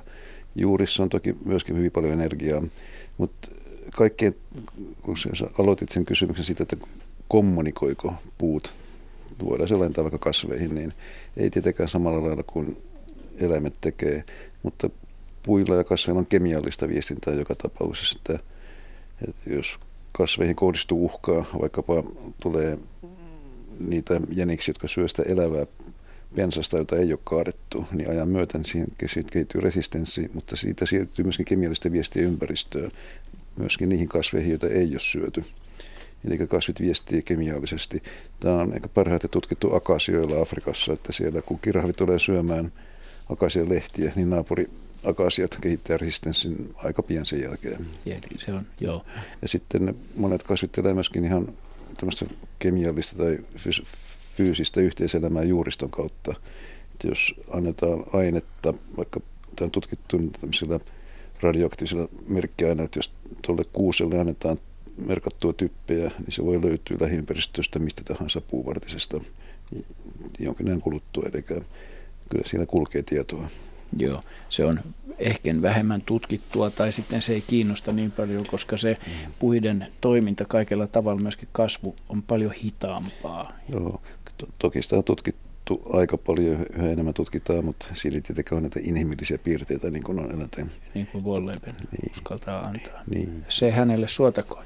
Kyllä minun mielestäni nyt pitäisi kasvissyönnistä luopua. Nyt, nyt en lähtisi, nyt otettiin Jyrkin kanta tänä iltana voimakkaasti kantaa. Me Saina, ei, saatan syödä kaikkea tasapuolisesti. Ei juututa tähän, nyt kuulostaa paremmalta.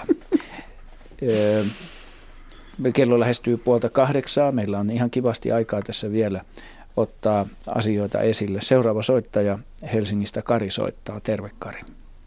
Morjesta. Mitä haluat kysyä? En sen kummempaa halua kysyä, kun hän mm-hmm. ei omasta mielestä havainnon, että se oli tumma perhonen, eli voisin veikata, että nokkos perhonen eilen. Oho. Eilen tuossa tota noin niin, Munkkiniemessä. Joo. Voiko olla mahdollista?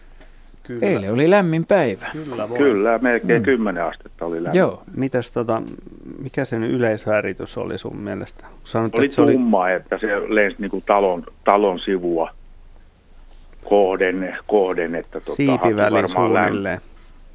No kyllä se nokkosperhosen kokoinen oli. Että en Eli varmaan... sentteinä?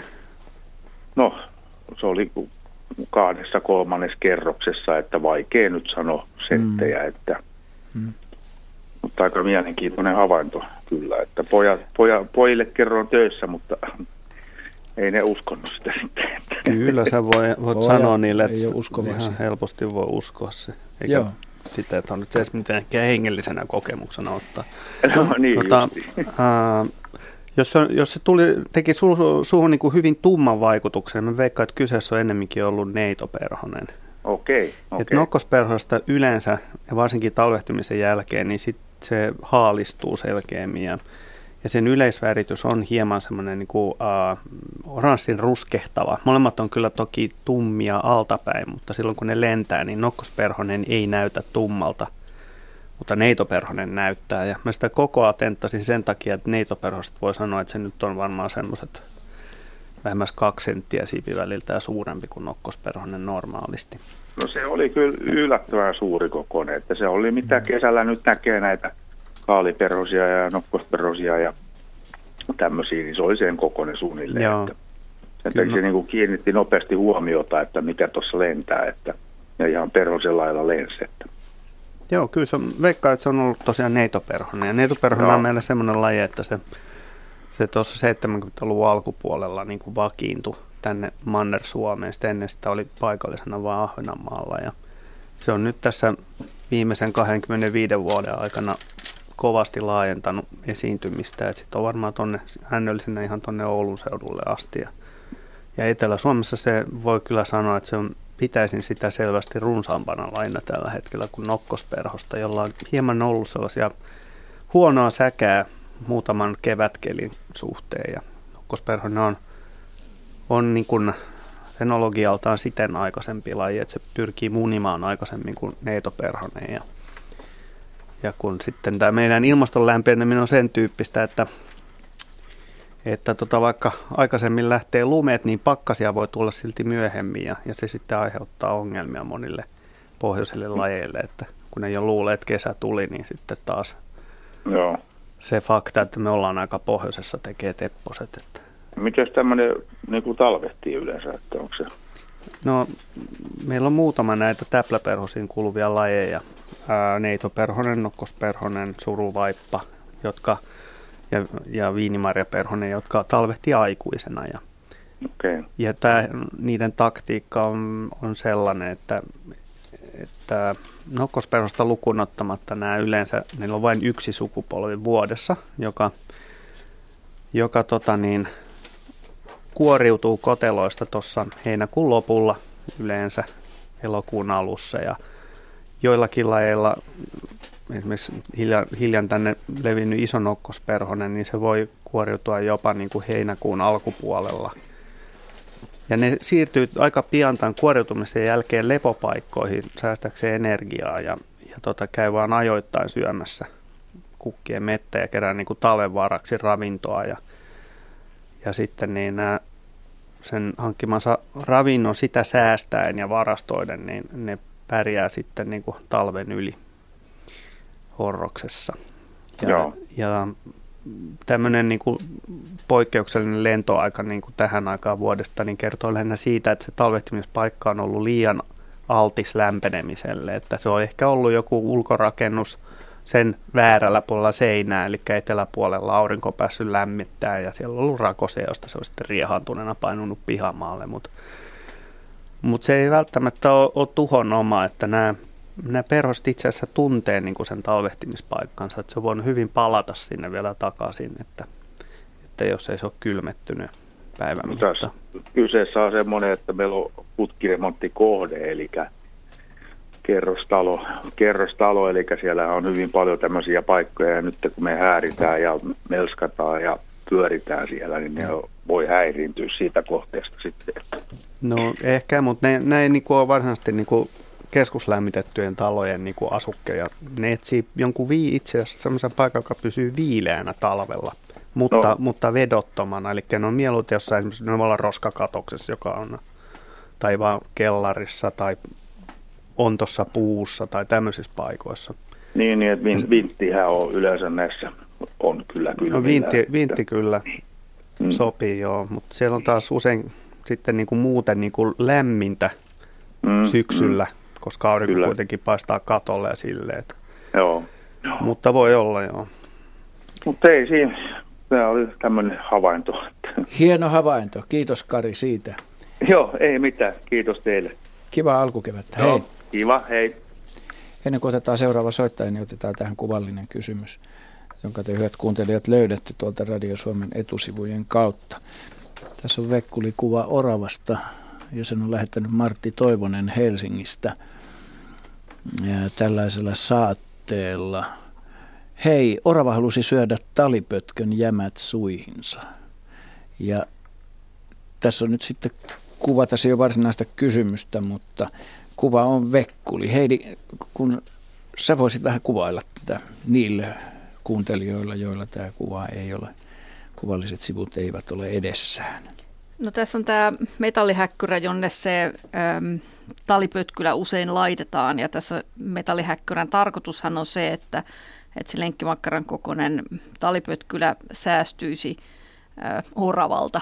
Tämä on siis tämmöinen putkilomainen häkkyrä, eikö niin? Joo, mutta tota, tässä sitten, sitten meillä on sellainen sankari, joka on tunkeutunut oikeastaan niin kuin lähestulkoon kokonaan sinne häkkyrään sisään, koska siellä on enää vähän sitä talia pohjalla ja tota, no häntä ja takajalat näyttää vielä olevan ulkopuolella, mutta muuten se onkin tuohon häkkyrään änkeytynyt sisään ja se just, ja just mahtuu sinne. Se näyttää juuri oravan kokoiselta ja mukavalta.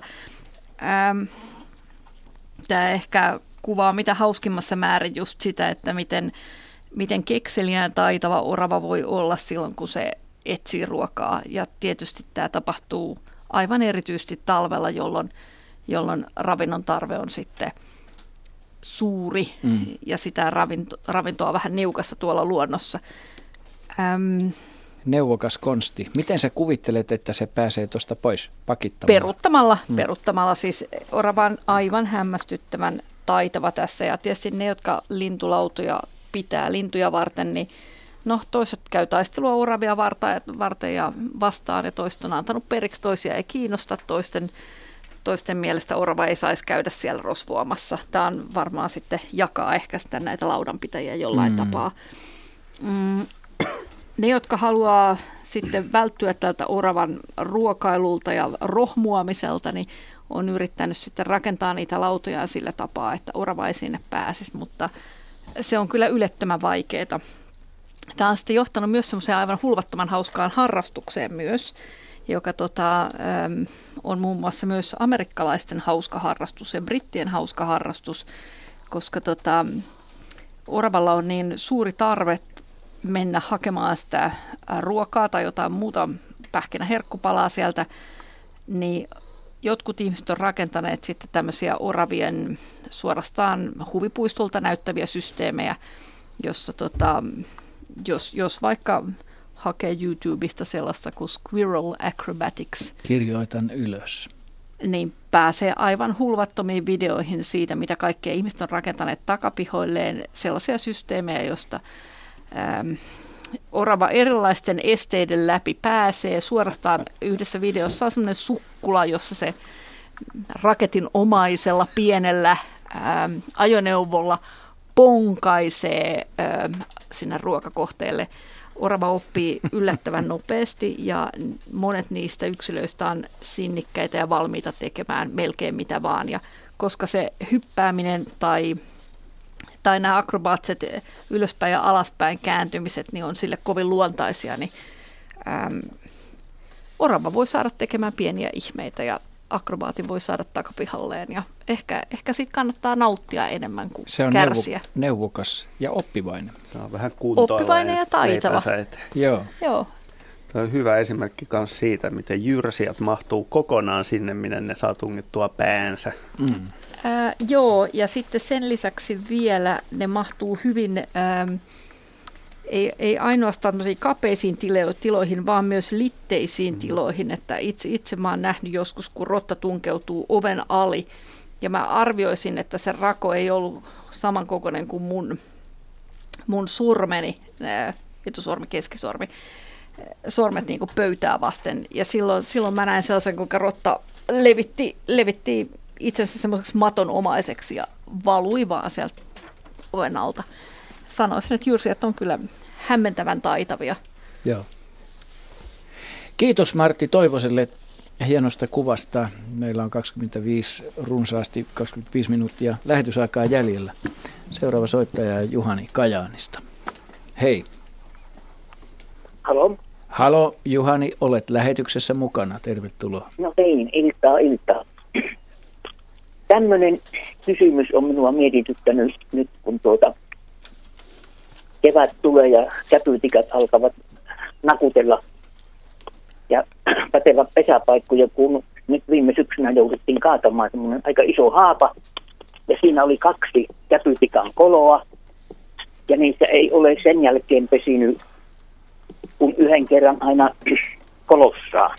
Mm-hmm. Niin tätä olen pohtinut nyt, että mitenkä, mitenkä tuota, niin käpytikka siis ilmeisesti hakkaa joka kevät uuden tämmöiseen ihan tuoreeseen niin kuin haapaan esimerkiksi.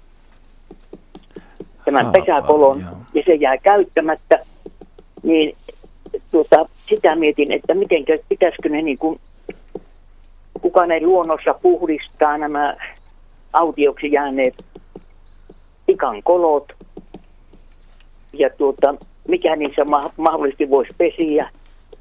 Tätä olen miettinyt nyt, kun me katkaistiin tästä haavasta siis kaksi semmoista pöntön, pöntön mittaista niin kuin haapapölkkyä ja ne nyt nostetaan uudelleen sitten, kun me puhkastiin ja katsottiin, että miten se oli täynnä. Ja ne oli kyllä aika täynnä molemmat, molemmat nämä kolot, kaikkea törkyä, mikä oli kertynyt vuosien varrella sitten. Mm. Niin tätä nyt kysyisin, että miten käpytikka sitten niin kuin menettelee ja tosiaan hakkaako se joka kesä tuota, kevät uuden kolon? Juha. Nyt ollaan asian ytimessä. Käpy, käpytikka on, on yksi luonnon tärkeimpiä lintulajeja ehdottomasti, eli, eli se hakkaa lähes poikkeuksetta joka kevät uuden kolon, missä se pesii, pesii siinä siis kerran ja jättää sen sitten muiden lintujen käyttöön. Eli siinä pesii talitiainen, sinitiainen, kirjosieppo, hömötiainen, töyhtötiainen voi pesiä, leppälintukin voi pesiä. Ja, ja tämä on, on, on hienoa, että luonto toimii tällä lailla. Suurempi tikka palokärki hakkaa myös aika usein, noin 50 prosenttisesti uuden pesän, mutta siellä on, siellä on kyllä tämmöisiä tapahtumia, että ne, ne pitää myös sitä vanhaa pesää itselläänkin.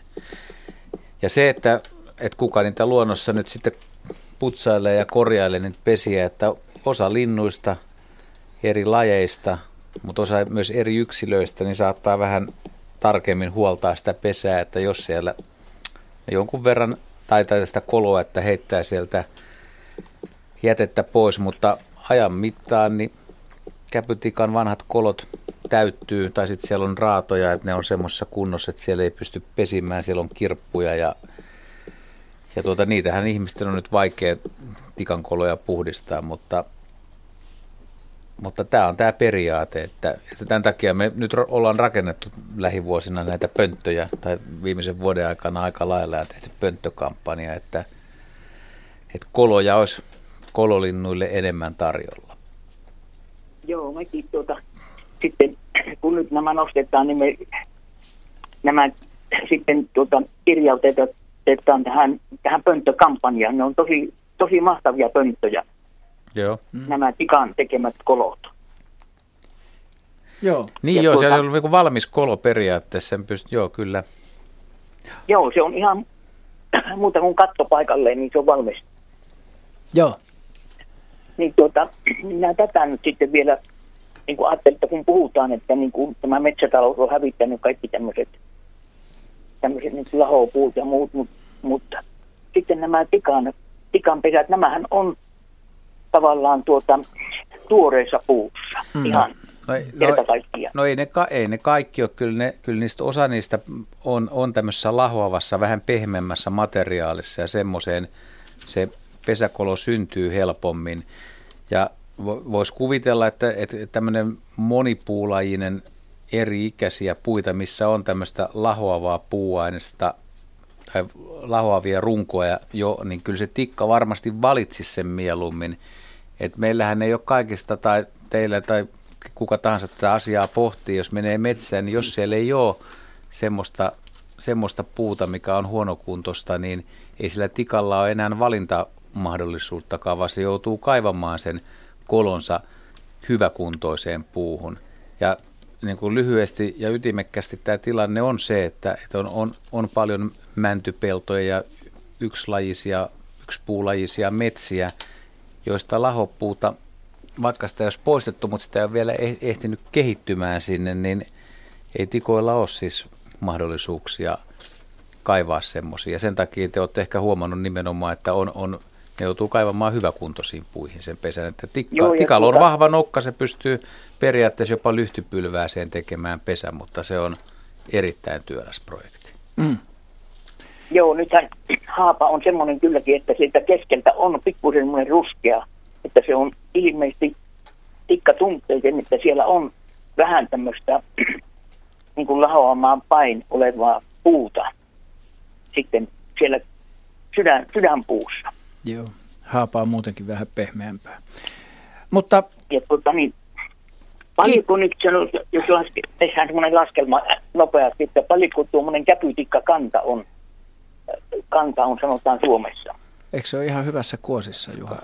200 500 000 paria. Se vähän vaihtelee vuosittain se pesimän määrä ja, ja näiden lintujen määrä, että kuinka paljon käpyjä on tarjolla. Kiitos Juhani soitosta ja hyvää talven jatkoa sulle.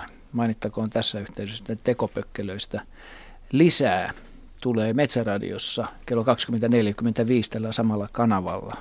Olli Ihamäki on siellä äänessä tästä teemasta. Mitäs Juha tuli mieleen tuossa toi miljoona pönttöä tilanne tällä hetkellä? Joks, se on, se on aika ollaan, kutkuttava. ollaan Mä en ole tämän päivän lukua katsonut, mutta siis ensi viikolla, ensi viikolla menee miljoona rikki maanantain ja keskiviikon niin tai torstain välissä. Se, mä, mä taisin sanoa 24. päivä lähetyksessä, mutta se voi mennä aikaisemminkin, että taitaa olla, taitaa olla nämä 33 000 tai jotain, vai mitäköhän sieltä puhuu? 900, 900, tilanne tällä hetkellä on 968 755 kappaletta. No, tässä kun sä nyt hyvin mainostat, niin sieltä tulee 5000 pönttöä yön aikana. Niin Ihmistä tulee. on hämmästyttävän ahkeri. No mä nyt viikonloppuna rekisteröin vasta niin omia. Niin onko se nyt rekisteröinyt vai et? Koska no, sä oot säästänyt 6, tähän. 65 pönttöä laitoin nyt sinne. Ja mua ei uskottu, vaan kysyttiin, että anna nimesi. Pönttöjä niin. on niin paljon, että kyllä, en kyllä. usko, että nimesi. Tää, Joo. Me olemme tehneet Joo. sen sillä lailla, että sinne ei kuka tahansa laita tuota isoa määrää. Eli tarkistetaan ne isot määrät. Ja, mutta Joo. Mutta tota, ilahduttavasti on, tästä täytyy kyllä kannustaa ja kiittää kaikkia, ihan mahtava homma. Et ensi viikolla sitten juhlat todennäköisesti on. Mitä teillä on suunnitelmissa vai kerrotteko? Ei me kerrota sitä ja, ja, ja sitten sit, niin sit, sit kannustetaan entistä hurjempaan loppukiriin. Kahteen ja puoleen miljoonaa. Uusia kampanjoita niin. keksimään. Okei, vajaa 20 minuuttia lähetysaikaa jäljellä. Ehditään ottaa vielä soittoja. Antti Mäntästä Vilppulasta soittaa. Hyvää iltaa Antti. Hyvää iltaa. Kiitos kun tulet mukaan lähetykseen ja jaksoit odottaa siellä linjoilla. Mitä haluat kysyä? Ää, kysymys on puista mm. ja miten kysymyksen voi määritellä, että puitte yhtyminen vai mikä sille on oikea sana. On kaksi haapaa vierekkäin, pari kolme metriä väriä ja tota, rungon vahvuus on ehkä joku 10-15 senttiä. Ja tota, kun katsoo niitä oksia sit siitä kahden kolmen metrin korkeudesta, niin siellä toisen puun oksa on yhtynyt tähän toisen puun runkoon. Mm. Tämä on niin kuin nyt tämmöiselle maalaiselle niin kuin käsittämätön asia, mutta näin se nyt vaan on. Niin kysymys niin kuin tavallaan siitä, että kuinka tyypillistä tämmöinen voikaan olla ja onko tämä tyypillistä lehtipuille, niin kuin tässä kohtaa haapa on havupuille, koska niin kuin tavallaan, että puut on ollut kiinnostuksen kohde kokonaisvaltaisesti niin tavallaan, että en mä ole tämmöistä nähnyt ennen. Joo. Mistä on kysymys? Joo, Henry Väre valaisee tätä asiaa. No, tokihan se on erittäin harvinaista, että näin pääsee käymään. Ja se vaatii erittäin suosituisat olosuhteet siinä mielessä, että jotta ne voisivat kasvaa yhteen, niin näiden puiden täytyy ensin tulla kosketuksen toistensa kanssa. Ja siinä täytyy jonkinlaista liikettä olla, että nämä kuoret sitä irtoaa, että se varsinainen puuaines kasvava nila pääsee ja jälsi pääsee toistensa kanssa yhteyteen. Mutta sen jälkeen, kun se yhteys on saavutettu, niin sen jälkeen se ei saiskaan enää liikkua, koska muuten se yhteys ei pysy eikä säily, eli se pitää olla stabiili. Ilmiö on erittäin harvinainen, mutta sitä tunnetaan kyllä sekä havu että lehtipuilla molemmista, niitä on, on valokuvattu ja on itse en ole koskaan sellaista nähnyt luonnossa, mutta kuvia on olemassa, että sitä ilman muuta tapahtuu, mutta erittäin harvoin. Haavan kohdalla se on ehkä hieman helpompaa, koska vierekkäiset haavat on todennäköisesti geneettisesti samaa yksilöä. Eli niiden on hieman helpompi kasvaa toistensa kanssa. Mutta tämä ilmiö, että ihmiset hyödyntää varttamalla hedelmäpuita esimerkiksi. Eli lähi, lähisukuistenkin kesken voidaan tehdä vartteita, laitetaan kirsikkaa omennapuulle tai vastaavaa. Eli geneettisesti tai se, se ei ole mahdotonta, mutta luonnossa sen syntyminen on erittäin, erittäin epätodennäköistä, mutta sitä tapahtuu. No joo. joo, kyllä siinä kohtaa, kun sen, sen havaitsin, niin tota, tavallaan kyllä vähän silmät pyörähti, että mitäs, mitäs ihmettä tässä nyt oikein tapahtuu. Mm. Jopa tehtynä, niin se vaatii ammattitaitoa, että sen saa onnistumaan, että mm. pitää olla hyvä puutarhuri. Joo. Hieno havainto. Kiitos Antti ja hyvää, hyvää alkavaa kevättä. Kiitos. Kiitos Heippa. Teille. Luetaan tähän väliin. Ari Vesannolta kirjoittaa sähköisesti kommentin jäniksestä. Olen vuosikymmeniä ollut metsätöissä ja huomannut, että jänis syö suuren koivun oksia mieluummin kuin pienen koivun. Suuresta koivusta aika paksujakin oksia. Samoin haavasta kelpaa enimmäkseen paksumpien oksien kuori. Kaatamani pienet koivut ja haavat ei kelpaa usein ollenkaan. Hirvet myös joskus kasaamani pölkyt ö, ovat käyneet yön aikana potkimassa levälleen, haapapölkyt. Näyttää siltä, jos sahaa moottorisahalla, niin jänis yön aikana tarkistaa tilanteen, löytyisikö ruokaa. Ja ilmeisesti sahan ääni tietää niille evästä, saisi vain olla enemmän jäniksiä, näin siis Ari Vesannolta. Saishan niitä enemmän ollakin. Mutta tämähän oli hauska, että tässä on nyt ikään kuin tätä samaa ajatusta siitä, että se jänis voisi kuitenkin oppia, mm. että se ääni tarkoittaa ruokaa. Mm. Mm. Varmaan. Jaha, ja sitten oli vielä täällä Heikki Kolunen. Hämeenlinnan tuuloksessa ei nähnyt Neito Perhosen kuistin seinustalla ja hyväkuntoisen sellaisen. Eli tämä, tämä vielä tähän edellisen munkkiniemeläisen siinä kun puhaltaa? Niin. 13 minuuttia lähetystä ehditään tässä hyvinkin jutustella vielä Juha Punkin kanssa Klaukkalasta. Hei Juha. Hyvää iltaa. Niin, mitäs haluat pohdittavaksi?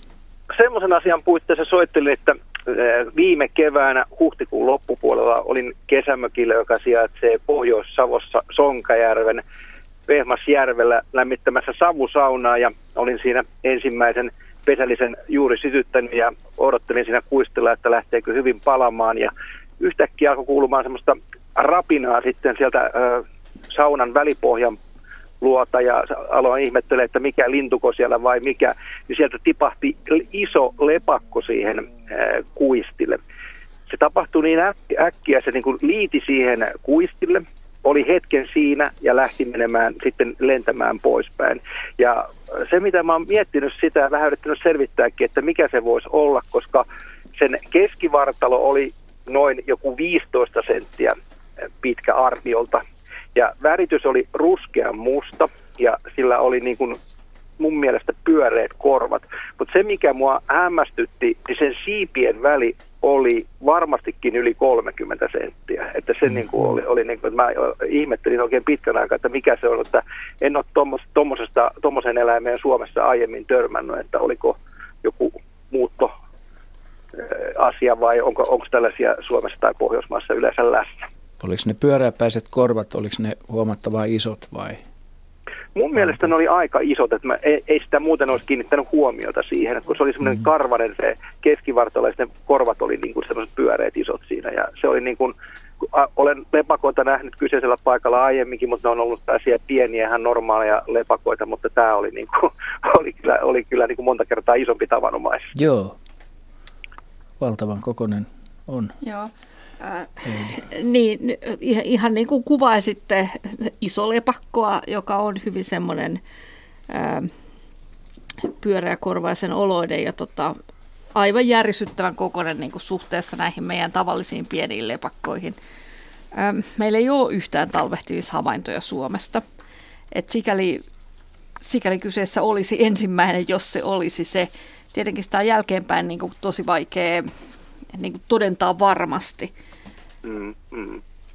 Mut, Mutta tosiaan niin, tota, se, oli, se, oli, se oli mm. ensimmäinen kerta, kun lämmitin sitä saunaa sinä keväänä ja se oli tota noin niin, se oli il, il, illan kähmä, oli siinä, olisikohan joskus ollut kuuden seitsemän aikaa ja oli siinä tosiaan, oli se muutaman minuutin se ehti se savu siellä ole ja en tiedä sitten, että oliko se talvestunut siellä vai mikä tämä tilanne nyt oli ollut sitten, mutta sieltä se tuli ja sen jälkeen sitä ei näkynyt, mutta se jäi niin kuin kovasti vaivaamaan mua, että jossakin elokuvissa olen nähnyt, että jossakin hyvin kaukana on tuon tyyppisiä lepakoita, mutta että täällä Suomessa, että onko se sitten ollut tosiaan sitten mikäli ei ollutkaan, vaikea sanoa. Vintus ei ollut, että mä olin aivan vakuuttunut, että lepakko se oli, mutta tota, että mikä se sitten on, niin se jää varmaankin sitten arvotuksessa, kun ei ollut kamera, äh, kännykkää, että olisi ehtinyt kuvata mm. sitä eikä mitään. Se kävi niin nopeasti, että se tosiaan niin kuin hidastetussa filmissä laskeutui siihen kuistille, hetkeksi, hetken oli paikallaan ja sitten se sai si, siipiensä alle ilmaa ja lähti jatkamaan matkaansa siinä, eikä sen koomin näkynyt, mutta mm. oli kyllä hyvin vaikuttava näky.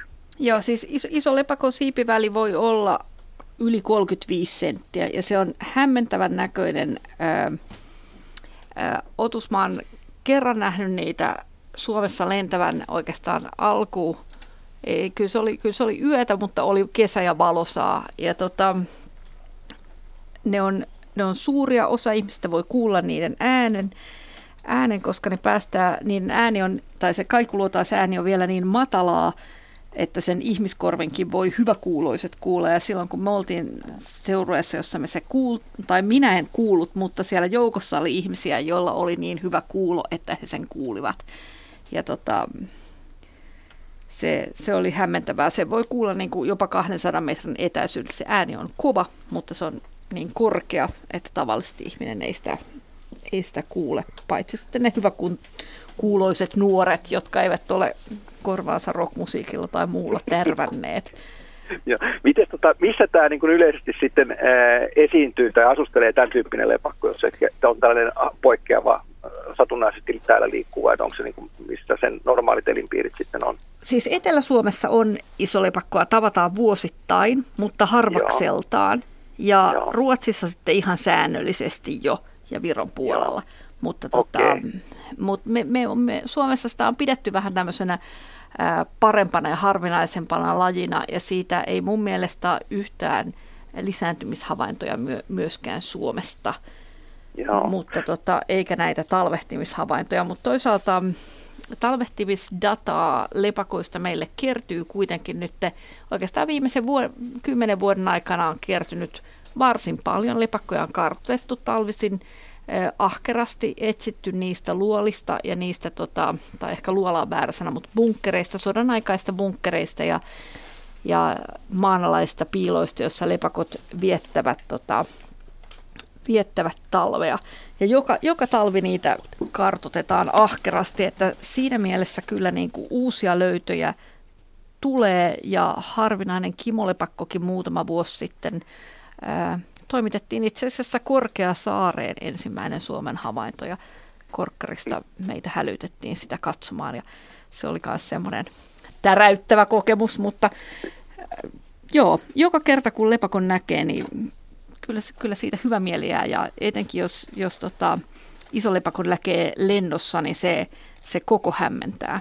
Et se on ehkä Joo, se, oli, se, oli, se oli kyllä todella iso, että se jäi mieleen kyllä, että sen varmaan muistaa kyllä.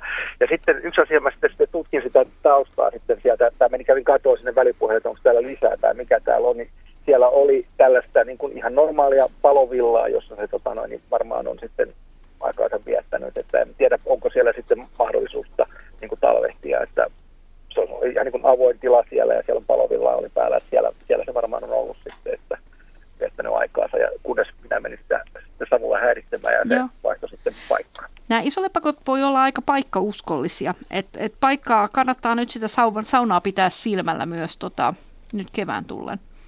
Joo, täytyy, täytyy käydä katsomassa ennen kuin lämmittää, että löytyykö sieltä kaveria vielä ja jos löytyy, niin jättää sitten lämmittäminen. Joo, ja vaikka, vaikka ei olisikin iso, iso lepakko, niin kyllä silmäkansi pitää auki nyt sitten, jos teillä on Joo. talvehtivia siinä. Joo, kiitoksia. Tämä riitti, että vähän sain käsitystä, että ihan omiaan nähnyt, että ei tullut saanajuomia vielä siinä vaiheessa se niin paljon otettu, että kyllä oltiin niin Ei, ihan, ihan isojakin löytyy. Joo. Kiitos soitosta ja kivaa talven jatkoa. Kiitoksia samoin. Hei hei. Hei hei. Jaska. Mäkin olen nähnyt muistaakseni, onko neljä-viisi kertaa nähnyt iso lepakon Suomessa. Jomalan maatalousoppilaitoksen pihalla oli ensimmäinen havainto. Niin oikeasti katsoin, että mikä rastas lentää noin hitaalla siiveniskuilla. Ja, ja tota, se oli iltasella, mutta tota, niin, mä oon Öörös muistaakseni pari kertaa nähnyt kans keväällä muutolla. Joo, keväällä ja joka kerta mä aina katsonut, että mikäs rastas tuolta tulee. Että onpas outo räksä. Mm. Joo, ja me uskotaan, uskotaan vielä siihen, että ne ei talvehtisi täällä, vaan tulisi tuolla muuttaen, mutta kunnes toisin todistetaan. Mutta silti mä haluan kysyä, että paljon pohjanlepakon, suurikokoisen pohjanlepakon siipiväli on? Kun mennään kumminkin tällä yleisyyspohjalla, että mm, mm, se, mm, se voi mm, olla yllättävän isokokoinen kuitenkin sekin. Mutta se kun näkee isolepakon lennossa, niin siihen kyllä kiinnittää huomioon, että se on, se on todella se on, se on... Ja se on leveä siipinen myös todella. No, en, en mä siitä ole. No kyynärvarren pituus on pohjalepakolla tyypillisesti se 40 milliä, kun se on isolepakolla jo 55. Että on se merkittävästi, no kyynärvarren pituus, osaako nyt mitata sit sitä? No, tarkoittaako sitä, että se on kumminkin, voiko se olla 25 senttiä, että se on lähellä 30 senttiä tuo siipiväli tuolla pohjallepakolla? Voi, et, et, voi et varmaan se, olla, kun sitä vähän puutu, venyttää. Niin. Puutu siitä, että jos se... Mutta, mutta, mutta sit sitä pitää kyllä vähän venyttää. että kädessä sen saa aika, aika isoksi venymään. Oletko sä venyttänyt lepakkoa? No sil, silloin se kun lepakkoja... rengastusluvan niin, silloin, silloin, silloin kun lepakkoja otetaan kiinni joo, verkolla joo, tai rengastetaan, niin kyllä ne käteen mitataan. otetaan joo, ja mitataan. Mitataan, mutta tota, joo. Meillä alkaa lähetysaika loppua tässä on ollut erittäin mukavaa, mukavasti osanottoa aktiivista sekä kuuntelijoiden puolelta että täällä, täällä meillä lämpimässä studiossa. Me kiitämme kaikkia luontoillan kuuntelijoita ja soittajia. Ja seuraava lähetyshän me kuullaan kuukauden päästä keskiviikkona 15. maaliskuuta tähän samaan aikaan kello 18 jälkeen. Ja eipä tässä oikeastaan muuta kuin, että katsotaan täältä sähköposteista. Täällä on tämmöinen kiva, kiva kommentti, joka sopii tähän loppuun. Onhan täällä kysymyskin lopussa, mutta en mä tiedä, tarviiko tähän kauheasti, kauheasti vastailla. Auvo Alanne Sorsakoskelta on lähettänyt tämmöisen Vekkulin havainnon. Asumme omakotitalossa metsän reunassa ja keittiön ikkunan läheisellä lintulaudalla käy paljon lintuja. Pakkasta oli aamulla 22 astetta, päivä oli jo valjennut ja kello yhdeksän seutuja.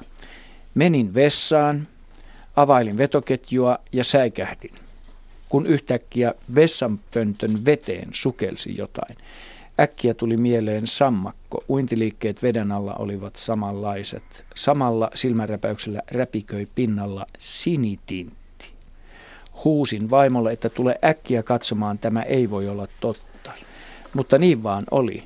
Oikein virkeä sinitiainen räpiköimässä vessanpöntössä vedessä.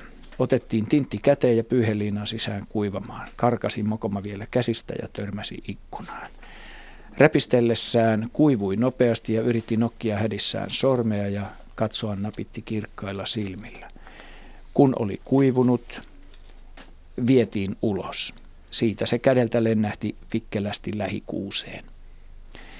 Ihmeteltiin, miten tintti saattoi joutua vessanpönttöön ja tulla sieltä hajulukon veden läpi. Lieneekö se lämmitellyt viemärin tuuletusputken päässä katolla ja tipahtunut alipaineen vaikutuksesta putkeen, kun vessaa aiemmin vetäistiin. Tuuletusputki on heti vessanpöntöstä alkavassa viemärissä. Kun vessaan tuli valo, ampaisi tintti hätäpäissään valoa kohti, eikä tajunnut edes vettä pöntössä, vaan joutui onnekseen vessanpönttöön.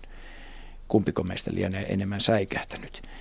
Jos vaimoakin ei, vaimokin ei olisi tätä nähnyt, olisi varmaan joutunut hupsun kirjoihin. Joka tapauksessa tintti tuli viemäristä vessanpöntöstä veden läpi. Ja sitten se kysymys, voiko tämä teoria olla näin. Tästähän se nyt tuli todistettua, että näin siinä todennäköisesti on käynyt. Toivotan sekä meidän asiantuntijoillemme että teille hyvät kuuntelijat erittäin valoisaa alkukevättä. Nähdään ja kuullaan kuukauden kuluttua. Hei hei.